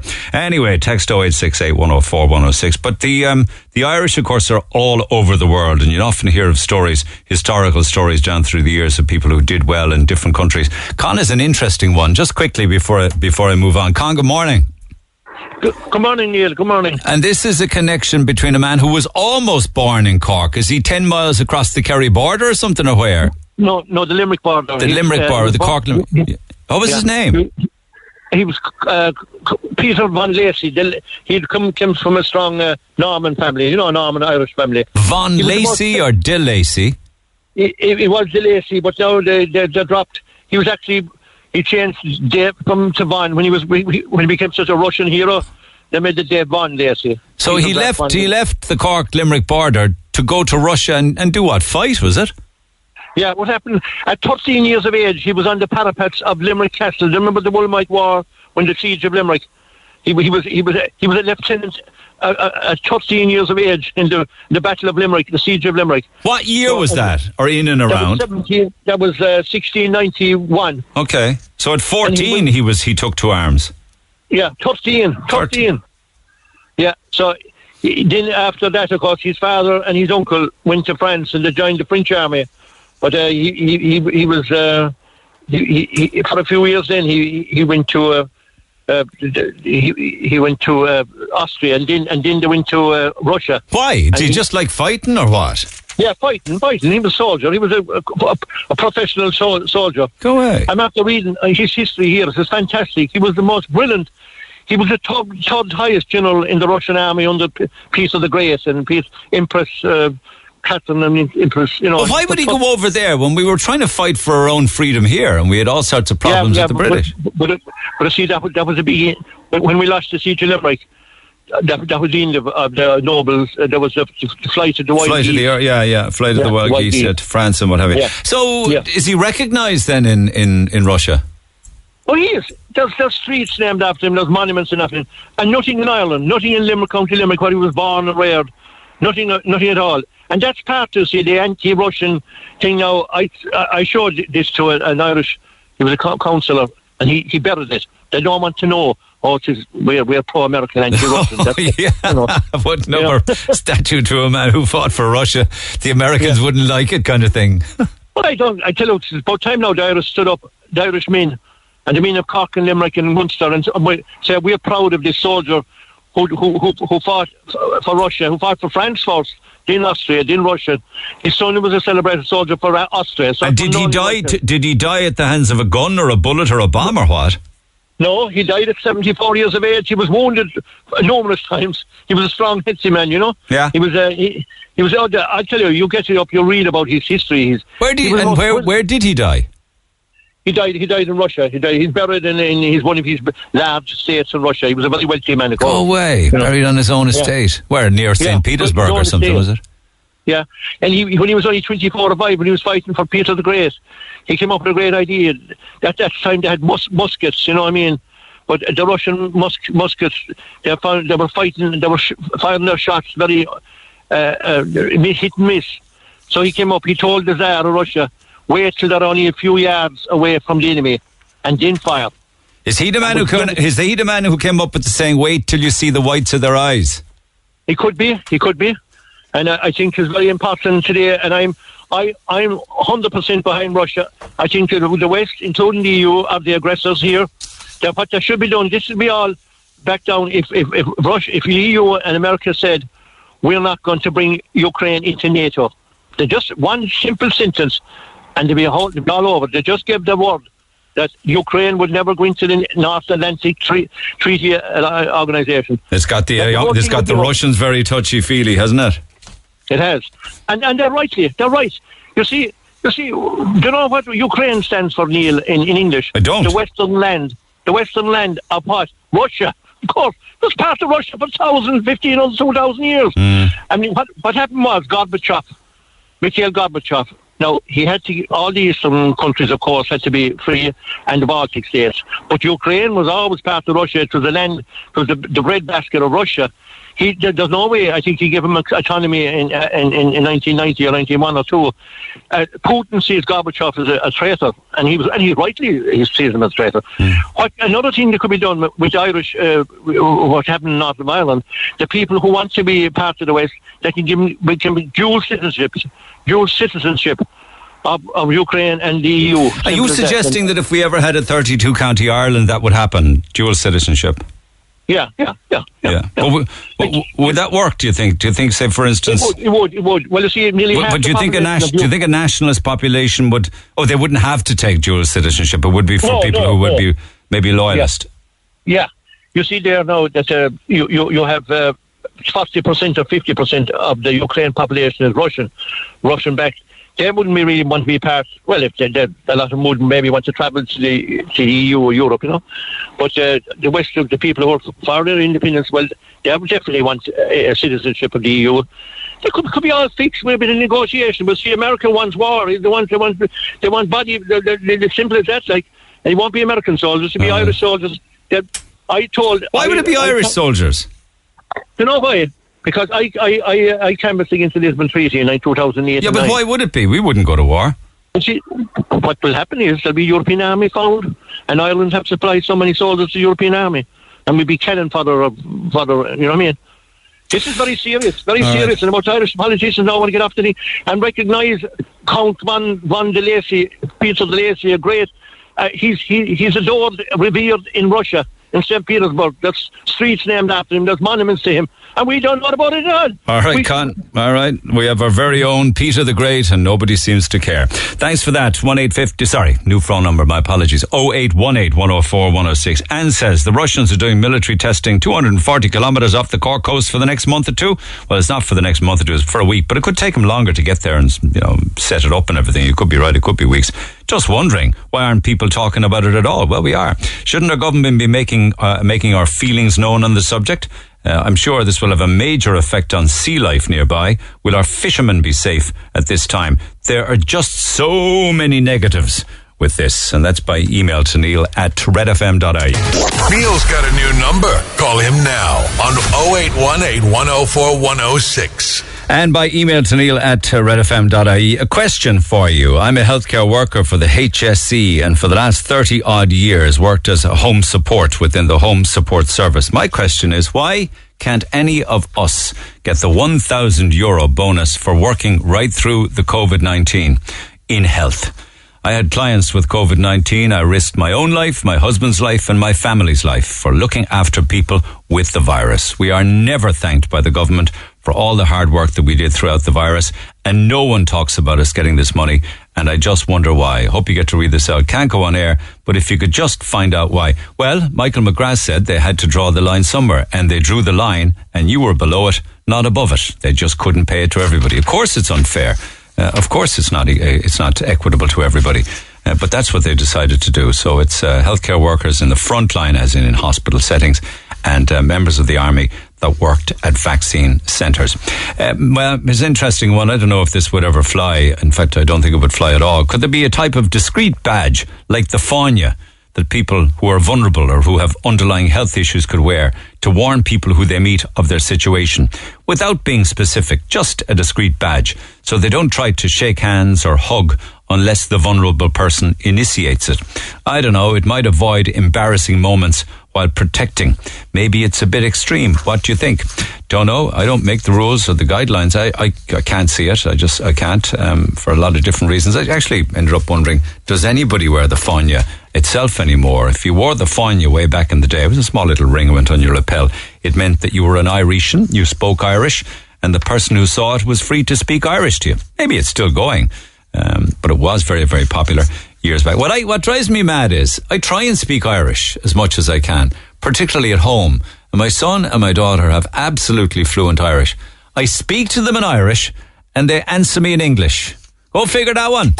I'm Lana O'Connor. Red FM News is first for local, national, and international news, and you can stay up to date by tuning into our hourly news bulletins or by clicking on redfm.ie. New year, new number for Neil. 0818 104 106. Yes, indeed. Uh, many texts on different topics of conversation. I agree about COVID certs from yesterday's program. They still want people to get boosted. Who's going to bother getting boosted now that the cert is not needed anymore? It's only needed for international travel. It's like giving two fingers to everyone who got vaccinated and got us to take this poison when we can open back up and give the anti-vax cohort their own way. Uh, another one, can you please remind those living in fear of the unvaxxed that the vaccinated are just as likely to spread it? It doesn't impact at all. No reason to live in fear of anyone. If you wish to get your vax, then do so to protect yourselves. Uh, and uh, it's interesting that many people, unfortunately, seem to believe that everybody who didn't get vaxxed, and I'm not saying whether they were right or wrong, it is a democracy after all. Uh, people think that maybe the unvaxxed were reckless about being unvaccinated when they weren't at all. I spoke with lots and lots of people over the, on the air over the last 22 or 23 months, and indeed you know, met people and know people that didn't get vaccinated, but they never went anywhere. They never saw anybody. They were very responsible at the same time. Um, yeah, there's lots then on um, issues involving the uh, 1,000 euro payout and, things like that. I'll come back to those throughout the course of the morning. Interestingly, big response to the issues regarding Russia. People are well tuned in. Just a selection of texts. We might have feck all internet next week if the Russians start cutting cables off the south coast. Uh, get on military experts. Uh, I did. Tom Clonan, who you recommended, uh, to have a chat about the upcoming day, six day naval exercise, says P. Well, took your advice. Tom Clonan was on the air. The Russian Navy is holding its naval exercises. So if it's in a position to intercept US and UK naval boats, that may be sent to the Ukraine in the event of war, that they're positioning there as a blockade against ships going from, say, the States uh, to Ukraine. Interesting. There are NATO golf ball radar positions in County Cork and in County Clare. You can see them from the airport. The Russian Navy could jam them as part of their exercise. Uh, the biggest laugh of all is the Baltic states, including down to Greece, have bigger armies, navies, and air force than Ireland. Uh, while they pay nothing into the European kitty, and Ireland, Ireland does. We are always led by sheep, says Don. Uh, somebody asked a very valid question. How can anyone say we're a neutral country when the American army goes through Shannon? And we're very welcoming, actually, to US, British, and even French uh, navies, aren't we? I mean, you see them in, in the Port of Cork often. Um, Putin is scouring Europe for one man, Oleg Gordievsky, a former KGB who spied for the UK. The naval exercise and the HSE hack. Um, has he found him? Um, says Pat. Uh, and then one or two more. What else is off the West Cork coast? Gas fields. If they're damaged, Russia has a monopoly on the gas supply in Europe. And one here, the Irish Navy should be asking the Russians if they could join them on the exercise next week. And a final one. Has uh, your caller lost his mind? Europe is the aggressor? Uh, Putin is part and parcel of the Russian mafia. He was weaned on the mafia when he worked with the mayor of St. Petersburg and he was groomed to replace Boris Yeltsin. Putin is doing to Ukraine what Hitler did to Poland. And yet again, we in the West try to stop him with talking shops. It didn't work then and it won't work now. Putin doesn't give a damn about any of us. He is the ultimate dictator and egomaniac. Text 0868 104 106. Meanwhile, back on terra firma, uh, back on land to the north side of the city, uh, people send me video all of the time, things they witness. Um, and unfortunately, way too many of those videos either involve assaults, knife attacks, uh, violent aggression against each other, or indeed the paraphernalia of drug taking. I'm talking about needles. I'm talking about heroin. If you could scream it from the, if you could scream it from the from the rooftops, whatever you do, whatever you dabble on, dabble in, and none of it is good for you um, in, in in too much quantity. And of course, I'm not even going to get into cocaine because that's gone through the roof. The amount of cocaine use and distribution. But whatever you do, never stick a needle in your arm because your life is literally over. It's the, not for everyone, but it's an incredibly hard battle to come back from heroin addiction. And that first needle um, makes all the difference between a happy life and a very short life. We'll pick up on that after the break. The Neil Prendeville Show on Twitter at Neil Red FM. Just very quickly, Derek, I did get your uh, right of reply email that you sent to me regarding non-national crime, and I will read it out. You're entitled to a right of reply, so I have that in front of me, and I'll do it in a few minutes' time from uh, last Thursday, perhaps Friday's program. But uh, as I was mentioning before the break, Barry, good morning. Out for a walk with the dog as you usually do, is it? Yeah, yeah, I was out for a walk with the dog, and uh, I was just walking up by Fair and Fairs up Seminary Place, and the dog he stopped to have a sniff, and I looked down, I see the small little heroin spoon thingy, the tinfoil spoon, Yeah. and I looked around a bit more. I found then the I seen on the floor the the tubs that had the liquid be in. I, I'm not sure know what That's like that's is. yeah, that's saline. It's small little breakable tub. Yeah, yeah. Yeah, there there was a few packets of them, and then there was a needle as well next to it and everything. You So know, all the drug paraphernalia that would go with uh, heroin use. Yeah, but you see, I suppose th- that's the needle exchange. If if if addicts don't get needle exchange, then they end up using dirty needles, I suppose. Uh, so there's loads of them around because they're so disposable. But you you were struck that this is in an area where you normally wouldn't see this kind of thing, is it? that, that's the thing, because I'm, I'm living up the north, I know all my life, and I, I would see some of that around in some certain places, you know, like kind of hotspots for drinking now and stuff like that.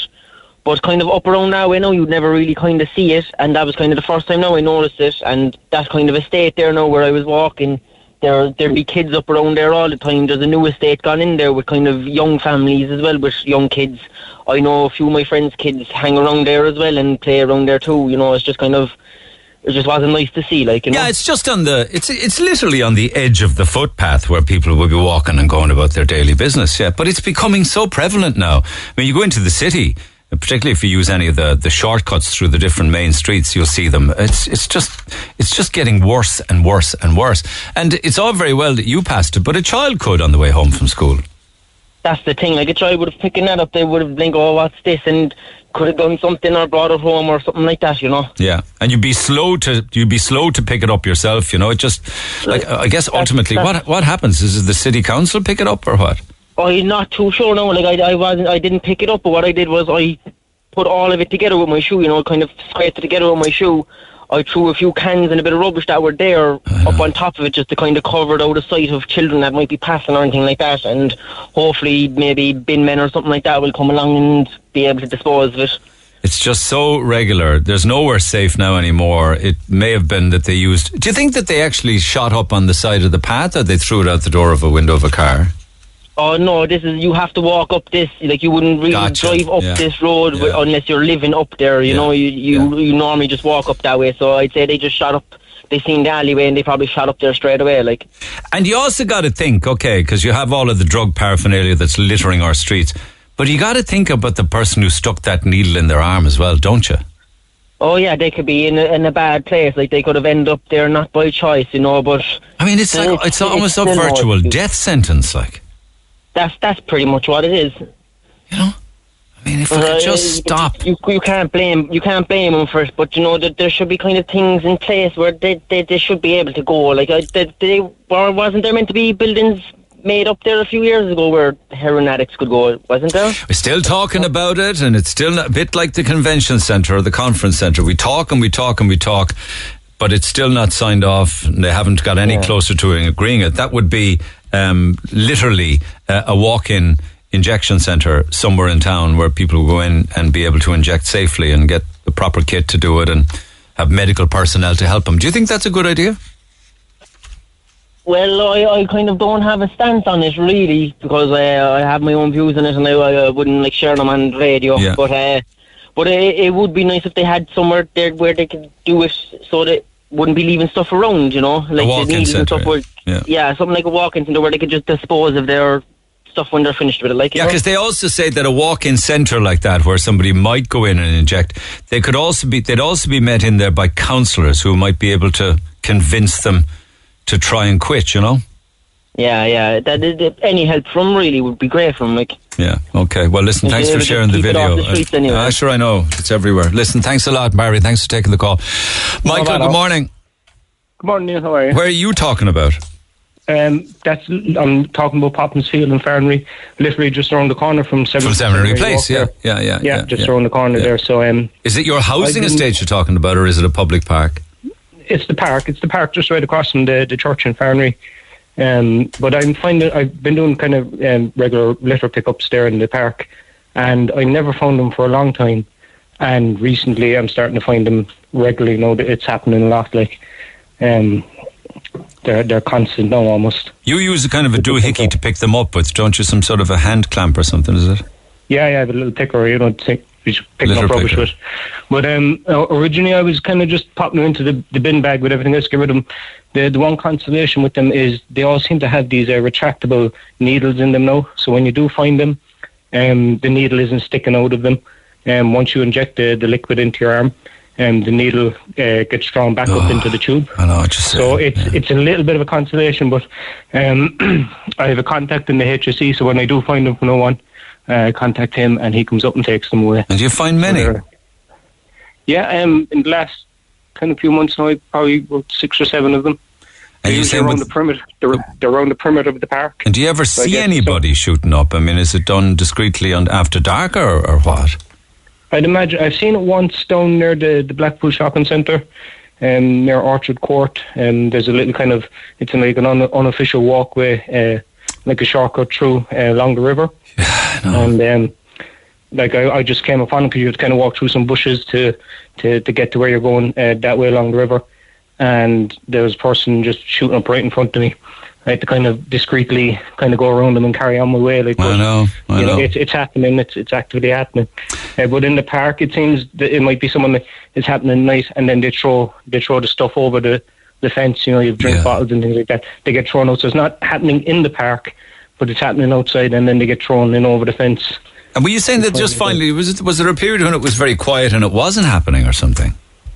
Well, the thing is, I, I wasn't, I never noticed them before, and I was confident that there wasn't any in the park. But I'm just saying, recently, it seems that it, it's, it's regularly. I'd nearly take for granted I could go my door and walk up and down the hill, or do a lap of the park, and I'll probably find one. You know. It's just a sad world we live in. So so so sad. Yeah, Yeah, but listen, it- Absolutely horrible. you know, but at least you're doing something positive about it. You're using the litter picker to tidy it up. Yeah, and there is a contact in the HSE. He is very good. He'll come out and he'll he'll take it away for me. Gotcha. Again, I, I, initially I wasn't sure what to do with them, and- but I didn't want to leave them there. You know, I know. especially inside the park. Oh, and when you're um, conscientious, in fairness to you, yeah, you're good. Yeah, yeah. But yeah. you're so after your own you know, something be done of it, or you know, again, like there has been talk of you know injection centres. Something has to be done because you know they can't be left lying around. It's it's not safe for anybody. But w- would people use the injection centre? I wonder. Percentage I of them, perhaps, but I wonder how many. I have no idea. Yeah, I don't know the mindset of these people. You know, you know, a lot of them are kind of lost causes, but you know, I'm sure wherever they get their needles or wherever they get, um, whatever they use, you know, if it was made mandatory, look, you can have the needles, you can have the safe place, but you you must come here and do it. I I, I honestly don't. know Or you must get your around it. needles from the safe place. You know what I mean? Yeah, you get them from the safe place, or you know, if you get one, you have to bring it back before you get them. I, I'm not sure. I really wouldn't know. All right. how to uh, work Listen, I understand. Listen, the fact they have them, and yeah, they have them, and they can just, you know, freely, you know, dump them wherever they want. I know what you're saying. You know, it's, I know what it's a you're saying. problem for everyone. Thanks, Michael. Thanks for taking the Yeah. call. Look Cheers, after yourself. Cheers. you. Text 0868 104 106. People are getting in touch uh, by is on my Instagram page. I was telling you about the numbers and stats of people who set up new businesses. Some of them will be tiny, others will be big multinationals, but a huge amount of them, like year on year, something nearly 20% more businesses were set up. I gave you the, the numbers and the figures earlier on this morning, and I was saying if you've set up a new business, get in touch with me on my own Instagram page, uh, and I'll give you a shout out. Here's one that we we did actually mention before, um, and it's great to hear that they're thriving, set up during the pandemic, and that's Heather's business. She says, "My name is Heather. Since the pandemic started, I began making my own cruelty-free lip balms, lip scrubs, and natural dog treats." I sent in some to you. You certainly did, and thank you for them. I'd appreciate it if you could mention my Instagram page. Vegan is the new black. Thank you, says uh, Heather, and she set up her own company during the pandemic. So did Ryan. He joins me by phone. Ryan, good morning. Good morning, Neil. Okay, my man, you got, uh, let's say, a hundred seconds to tell us about your new business that you set up during um, the pandemic, 2020, during the height of COVID in November of 2020. What was it? That's right. So, November 2020, I set up an engineering supplies company specialising with stainless steel products. So, I'd have customers from construction to engineering, industrial, boat builders, hospitals, you name it, I have it. So, basically, I do site delivery. So, there's no downtime. So, the companies aren't losing money by sending staff out to source the products. Yeah. So, no matter what they want, really, I have it and they get it the next day. And did you see a gap in the market that you decided to? hundred percent. Yeah, there was too much money being lost sending guys out in traffic to get products coming back. There could be an hour gone, so they ring me and they'll have it the following morning or same day. So not only do you have it, you'll deliver it as well. Tick, tick. I have it, I deliver it, and I source it. So at the moment, I seem to be doing more silicone than engineering products because companies can't get it. Whereas I can get you five, ten, twenty pallets of it with a day's notice. And how difficult was it to set up at such a at such a tough time? Um, it was pretty hard. So we put in our savings for a deposit for a house into it, myself and my girlfriend. And we just dived straight into it. I had a lot of contacts already, but now it's word of mouth. I don't have a website, don't have Instagram page, anything like that. It's all word of mouth. Isn't it amazing that? Uh, and did anyone kind of say to you, "You're crazy. Wait twelve months. This is not the time to be opening a new business." A lot of people said that, but it is incredibly hard. I'm on the road since five o'clock this morning. I'll be back at about eight tonight. But the hard work is done now. So Well done, keep, man. drive on, keep Well going. done. Well done. Yeah, listen, I'm going to give you a shout out. That's Lamass Engineering Supplies.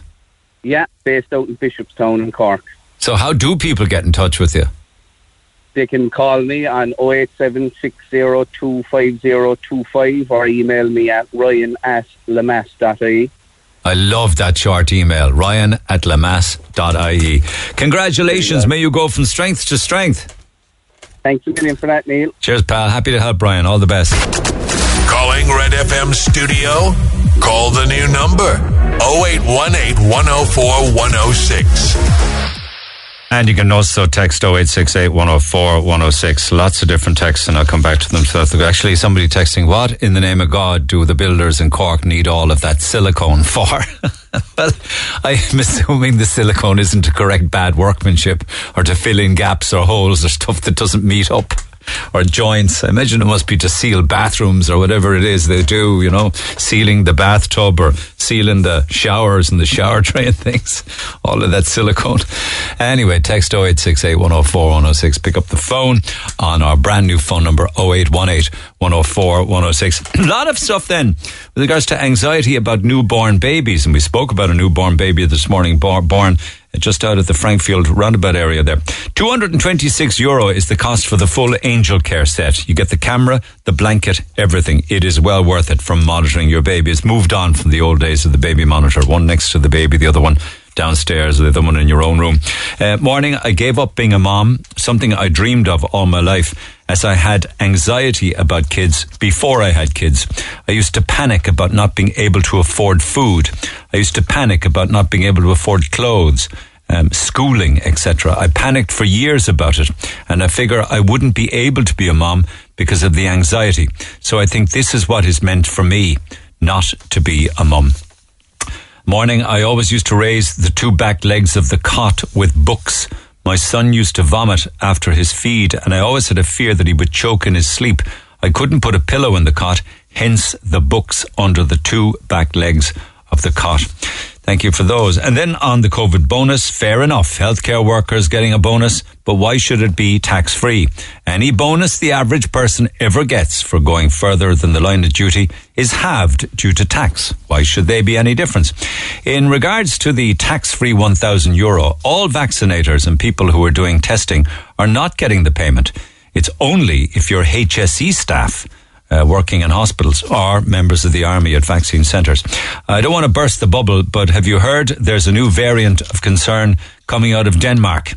Keep masked up, people, says Mary Jane. Uh, we're always bursting bubbles, aren't we? Actually, there's a funny text saying, you know, this is, I suppose, this is to do with, okay, this would be like a text based on the fact that many people are saying, oh, we shouldn't be opening up. It's too soon. We need to keep the masks. We need to keep the unvaccinated outdoors. Um, oh, we shouldn't be giving t- bonuses to people who worked in healthcare. Texter says, lads, if you gave Cork people free bars of gold, someone will complain it's too heavy. Cork is a country of mourners. Sorry, not mourners, moaners. My apologies. And as to whether or not there should be hugging and handshaking going forward, I think that hugging would be more dangerous than a handshake as it's an airborne virus. I don't know. I don't know. It's like a, you're, you're going to have to get used to all of these things we used to do before, including hugging, shaking hands, having idle conversation, gossip, even as the fellow said earlier this morning, learning to dance again, so you don't look like Bambi on a dance floor. Anyway, Keith, good morning. Morning, Neil. Okay, you just wanted to pick up on the regularity of people shooting up and leaving their paraphernalia on view. Go ahead. Yeah, um, well, I gone back maybe about a year ago there. I was coming down the side of Penneys there inside in uh, Cork City. I know it. I saw this uh, this young couple. I'd say uh, one was about maybe 17 years of age. Very, very pretty girl now, and the guy, good looking uh, couple.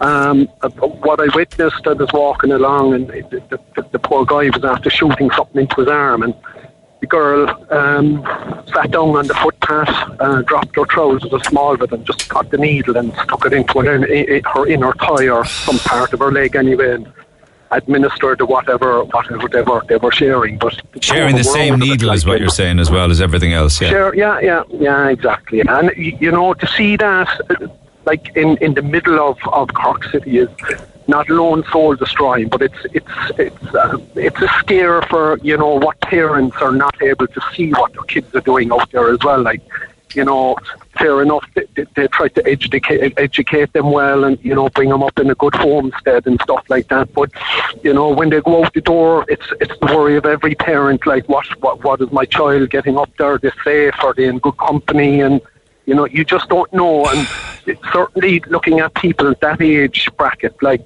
17, now that, that's a rough estimate, but I- would say that, you know, that there's younger doing it as well as older um, um, people that are that, that are at, the, at that. And you like, you saying that they were that they were certainly under 18. Oh, 100%, without a shadow of a doubt. How yeah, did they get to that situation so fast in their life? I don't know, Neil. I don't know. And both of them seemed very well dressed and stuff. Not saying that you know I'd be looking at people and condescending or. or No, I, I actually I'd- I'd be- understand the reason you're saying that. In fairness to you, I you know, understand. but yeah. it, they looked they looked very very presentable and respectable, and uh, the girl had you know very well um, kept hair and and and also in the knowledge that it was in broad daylight and they had no compunction whatsoever the fact that people would be walking past them seeing what they were doing Absolutely, absolutely. Like it, it was just off off Patrick Street, like down where where Penneys is there, and and uh, the, the AIB and, and Patrick Street, the street joining the South Mall. we don't have a grip on little, this um, you know we just don't have a handle on it full stop No, I don't think we do. I don't think we do. And I suppose, look, I suppose the cops have enough on their place dealing with whatever they're dealing with, uh, you know. But certainly there needs to be more more of a presence in town, whether it be people that are helping um, drug addicts or people that are, you know, experimenting with drugs and stuff, and get get it across to people, that, you know, the pitfalls of. of Oh, I um, know it. And you know what? I've spoken in the stuff. past to people who came through this, got out the other side, went to say the likes of Bruree, got clean. You know, three or four months later, they were good to go. They went into a kind of a stop down for a little while, and then they were ready to get on with their lives. And they literally had to leave Cork because the same temptations were there, the same people trying to peddle drugs were there. And they knew that unless they left, some went, uh, last time I spoke to a guy, he went to Wales. They're just to completely Yeah. change their environment. It's that bad. Yeah, it's it is it is very bad, and whatever about the, the, the, the drug peddling and stuff like that. Like there's there's like a subculture of it as well, Neil, where you know it's cool to take the drug. Well, I'm not saying that it is, and I'm not you know pushing it up there to, to say that it is cool, but once they take it, like uh, as you were saying in your your program a while ago, like the first hit is probably you know the worst or the best of your life, but the minute that you administer that into your body, like you're gone, you're gone needle, down that yeah. hole. I don't even see it as being cool, you know? I mean, you might say that about a cannabis joint. You might even say Mm. that it's becoming cool, acceptable, and just a, you know, a social arm of going out now to take cocaine. You know, not, not, I'm Yeah, not saying that it is, maybe. but it, it is a very socially acceptable. It is a very socially acceptable narcotic now. But Yeah, injecting heroin into your arm is none of. There's nothing funky or sexy about that. No, absolutely not, and I wouldn't condone that. But like, what I'm saying is, like, guys that are doing it and girls that are doing it, they're like, "Ah, sure, look, what else are we going to do? We take more drugs." You know, I suppose a lot of it is to do with society as well. What's there for the kids?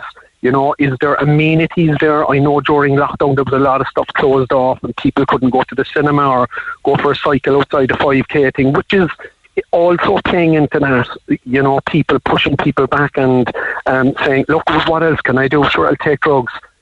You just don't know what's That's going right. on behind yeah. behind the scenes and stuff. But it, it's it is scary, and it's it's getting more and more noticeable in the city. You go in through town now after five p.m. and you can see junkies all over the city. You're watching your back. You're watching your phone in your hand you know, certainly elderly people and stuff, they're probably afraid to be even walking in town or getting off the bus doing their day to day things like Can you blame them? Can you can you blame them? You see No, them, no, I see them. I'm in not. town a lot. I see it. No, no, no. People no. like the, they- some of them look like The Walking Dead. Exactly. And you know, Neil, I suppose going back to their background, you don't know what they're dealing with either. And I'm not saying, look, I feel sorry for them and she God love us and stuff. I, you know, they need help. But certainly the society that's out there, people do need to, you know, watch out for each other. And I suppose there needs to be some kind of a policing um, um, format go- go into um, full swing straight away and say, look, we need to tackle this. Let's single it out. We need to do more patrols and stuff. People are actually starting to not feel safe in their own cities. And also, the sad the, state people are people have very much. This has happened years back. People have found it normalised and almost acceptable to see this now. You know, Yeah, you become, yeah, yeah, you it's become true, as I numb to it. Yeah, as I said there a while ago, like it could be hip and it could be trendy with some of the some of the the groups of um, kids and, and adolescents and teenagers and adults and stuff. And you know, once you go down that that dark marine, then that's that's a no. Yeah. Well, I won't say it's not a, a no a no way return situation, but there is uh, good cases come out of it as well. But it's a hard road. But hard. it's just the sad state of affairs to see it happening on the main thoroughfares of the city. What's happening in the rural parts of Ireland, that we can't see, and people are isolated. You know what I mean? Good point. Thank you, Keith. Appreciate You know, it. so- Thanks for No coming on bother. air. Take care of yourself. No hassle. Text Oh. 0868 104 106. Cheers. D- Derek was on the air last week and he was talking about, uh, and I will be revisiting if I get an opportunity, some of the emails and texts that I didn't get to regarding the death and how unsafe our streets are for women and the death of Rachel Murphy. But he was saying that we weren't addressing the amount of crime that was being committed in this country by people who were coming in from overseas. Now, it's a caveat to this. Let me say, we need people to come into Ireland, just like Irish people need to and wish to go overseas. We need them to come in and work, to be part of our workforce, and in return, then to be net contributors to society. Get all of that.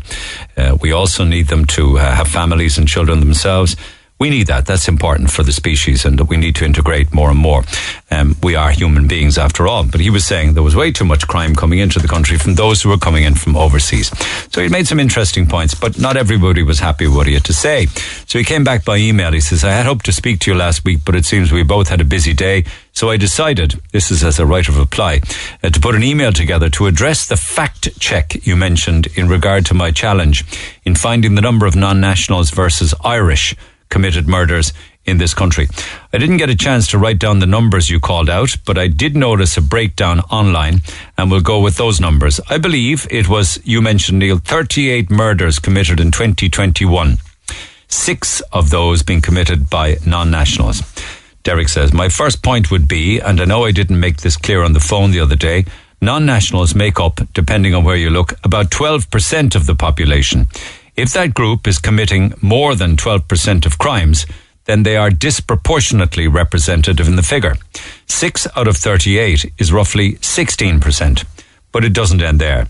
How many of those remaining murders were committed by naturalized citizens? Ireland has taken in many thousands of people in the last 20 years, many of whom have become citizens in the meantime. But does that mean that they are ethnically Irish? I hold a Canadian passport, but I was born and reared in Ireland. Should Canadians feel shame for a naturalized citizen committing a heinous crime in their country? In the past few weeks, four non-national men have made news headlines in this country for alleged attacks on women. A woman sexually assaulted in a park near Fermoy in November. Moldovan man charged. Or Jordanian man charged with murdering his wife on Christmas Eve in Wicklow. An Angolan man ordered to leave the country after serving sentence for assaulting two women. Uh, and of course, we have poor Ashling Murphy, whose life was cut short before she had a chance to even experience it. I heard some of your callers branding me a racist after our call. But what is racist about pointing out facts? In a segment uh, of a few weeks, we can point out four different dangerous, well, alleged dangerous criminals that have been scrutinised by prop- properly that ha- that had they been scrutinised properly before they entered the country may not have been here in the first place, and these horrible crimes would not have been committed. How many more women need to be attacked or killed before we restrict access to our borders and treat our country as we do our own houses? I see Helen McEntee in attendance at Ashling Murphy's funeral. I'm sure she hopes the publicity will work wonders for her. But we shouldn't forget that it's our department that deals with asylum cases, and we are waiving the checks and balances needed to ensure our country doesn't permit dangerous criminals entry. She is at the moment in the process of permitting 17,000 illegal aliens permission to remain in the country indefinitely. 17,000 people who we know nothing about, who illegally entered our country and are now being given amnesty to remain. Do gestures like this make my family and yours safer? Thanks for reading out my email. I think in recent years, Irish media has taken a nosedive into the crap in the effort to prove who is the wokest, regardless of the truth. But I still hold out a little hope for you. Kind regards, Derek. And then he sends me copies of all of the different um, crimes that he references and all of the different court appearances that he references. And I thank him for it. Thank you, Derek. That was by email to neil at redfm.ie. Text the Neil Prendeville Show now. 086 8104 106. Red FM. Not sure whether this text is meant as a joke or serious. I think it might be serious. I had a few people say to me when I was out and about at the weekend, Neil, to be careful and to mind myself in case something happens to me. Maybe we should turn the tables on men when they're leaving the house and ask them to try not to assault any women. But Derek, I did read out your right of reply, but it doesn't go that there hasn't been any pushback with regards to my conversation with you regarding non-nationals. Taking issue with a few of Derek's comments, young women are suffering from men's comments all of the time. I'm stunned, quite frankly. A lot of young women hate going to work. Not so sure that that's directed towards uh, Derek in any way, shape, or form, incidentally. But uh, another person says, I agree with Derek. We don't know who we're letting into this country. Our Irish men are being targeted, while the real issue is who the government is letting in with no proper checks. They should be held accountable for attacks on our women not interested in coming on air, says Celine. But you don't reference any of the people who were born here, who grew up here, who are Irish citizens who attacked, raped, murdered, or stole. Um, that guy who referenced migrants coming into the country referred to the women in Afghanistan as their women. Straight away, it shows his bias. Personally, I think you gave him too much airtime. Well, you're entitled to your opinion. Um, I, I, welcome all, and I'll pull up and check and uh, try and get as much balance into everything as I can. Um, but I'm not going to engage in over censorship, uh, over censorship on the air. Get your man off the air. He's been blaming foreigners for everything and refusing to accept our responsibility. His discriminatory views should not be aired. It's the likes of him that are the reason Ireland is the way it is. How many women have emailed in their stories of being afraid to walk anywhere without being harassed and being followed? All of this has gone over his head. He seems like he has something he needs to defend, maybe his own behaviour. No, that's not fair in any way, shape, or form. He's as entitled to his opinion as, as you and I. And also, there have been cases in the past where people who did come into Ireland, we found that down in West Cork, from countries where there seems to have been no checks or balances, particularly on one individual who had murdered his own wife in the country he came from. I don't think anybody would think that he should make a decent citizen to allow into the country after something like that. Just wondering, does anyone remember the Scissors sisters in Dublin who viciously murdered their mother's boyfriend? Um, women are also capable of vicious crimes and also abusing men. Maybe not as often, but it does happen. Uh, the man you had on talking about immigrants is just so correct. A lot of other countries do not respect women the way we do here. And it's not only some Muslim countries. I spent time in South America and I was constantly stared at, beeped at, whistled at, catcalled, touched in nightclubs. And there are a lot of them being let in here. Only recently they legalized 25,000 immigrants because they don't have the manpower to process them. Boom. 25,000 new Irish citizens. Absolutely nothing about it on the news. I think any man who can attack and beat a woman needs the harshest, harshest of punishment but they just don't get it. There isn't enough of a deterrent. But also, I don't believe that these murdering psychos are just friends with the lads and in the WhatsApp group making jokes about hurting women, as the narrative right now suggests. Because normal, nice, kind, and respectful men do not want to be friends with these kind of people. Change needs to happen at the level of punishment. Change needs to happen at the level of prosecution. Thank you for those. And uh, There are many, which I will come back to tomorrow and across the week. Morning, I was on a bus travelling down Patrick Street Sunday around 2 p.m. Sat upstairs with my son. The bus was stopped, and whatever way I looked out the window, there were two fellas sitting on the ground, another leaning over them. And the fella standing was digging one of the other guys into the face, punch after punch after punch, right next to Boots on Patrick Street. That's where they sleep. I had to cover my son's face. He was terrified and people walking past with kids as well.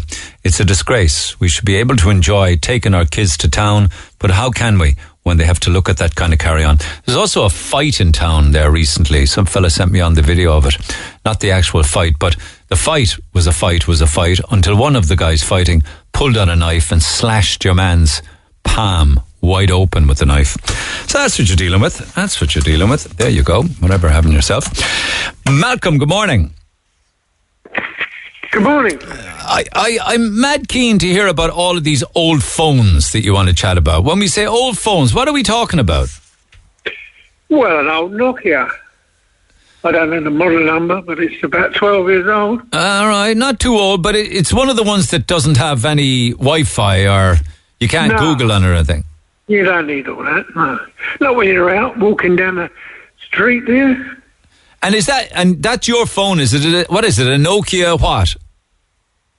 I don't know. It just says Nokia. Yeah, I know. But there's loads of different models, and I'm not great on the model. I remember one of them was a Nokia 2210. It had a battery that would go on for a fortnight, kind of thing. Oh, yeah, the battery goes on for ages. my, my kids are charging their batteries every 20 minutes, stick it in, in the plugs. They go, if we go out for a meal, they have to bring a, a. They're looking for in the wall. they're looking for a socket next to their hotel, or their restaurant table. Not our Malcolm though. No, no, no, Malcolm, grumpy old git. You can't get scammed then, because if somebody tries to scam you, Well, no you one's going to scam me. I the Russians scamming me. they can't catch you because you can't access your bank account or nothing. They wouldn't have much joy there anyway. And uh, are you happier with just the basic phone? I mean, you can text, Well, can you? yeah, I got an iPad that I use at home. Send emails if I need to send an email for something, but I don't use it much. I'm a dinosaur, really, but I'm happy enough being a dinosaur. I know about a dinosaur. You could well be the smart one, you know. Well, I like to think I try and tell everybody that. Yeah. And tell me this: Does it cost you much a month? Then do you pay credit or what? Yeah, I just buy a 20, 20 um, euro credit uh, per month, but it, uh, invariably that runs over anyway. I, um, it'll go over 10 days over the, the time because you get free calls and free checks to Vodafone numbers. So for that, you can call anywhere in the world, unlimited, not a bother, twenty euro a I month. don't do that. No, anywhere in anywhere in Ireland. Yeah, I bet you'd be surprised. I'd say you have international calls as well. You know. Oh, when I'm when you're uh, roaming, yeah. No, I think you might have a hundred minutes free international, Malcolm. You want to check it? You might have a friend in Australia. Well, I've got, I've got, I've got a, I've got a brother in Australia, but um, and I've got kids in Ireland, in uh, England.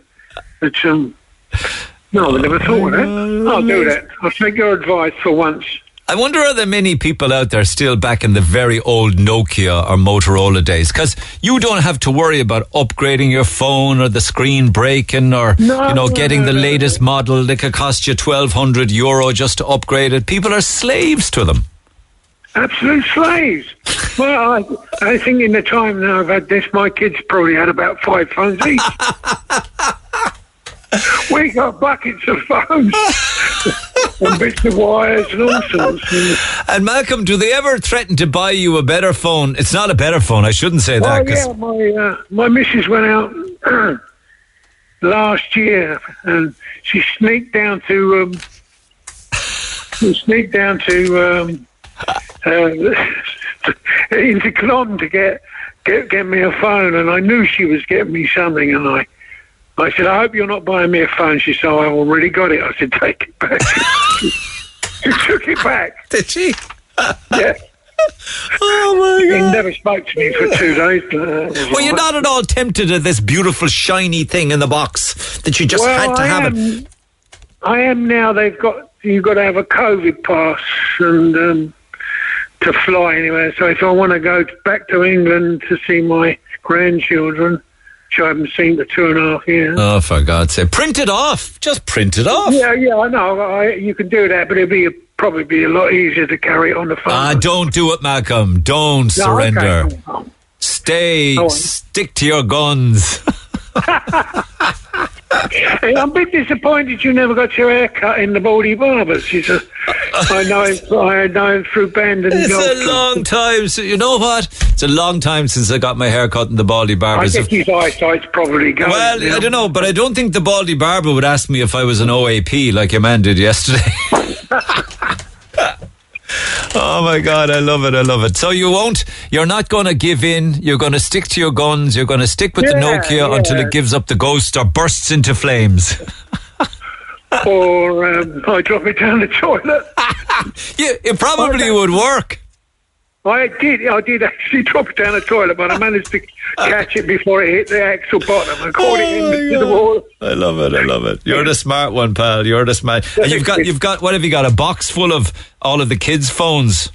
Oh yeah, yeah. They're all bits and pieces, you know, broken screens and and uh, You could have the, yeah, and just phones that they upgrade. You could have the last laugh. Just bring that box of phones down to phones for you or one of these cash converters. Throw it up on the counter and get free money for them.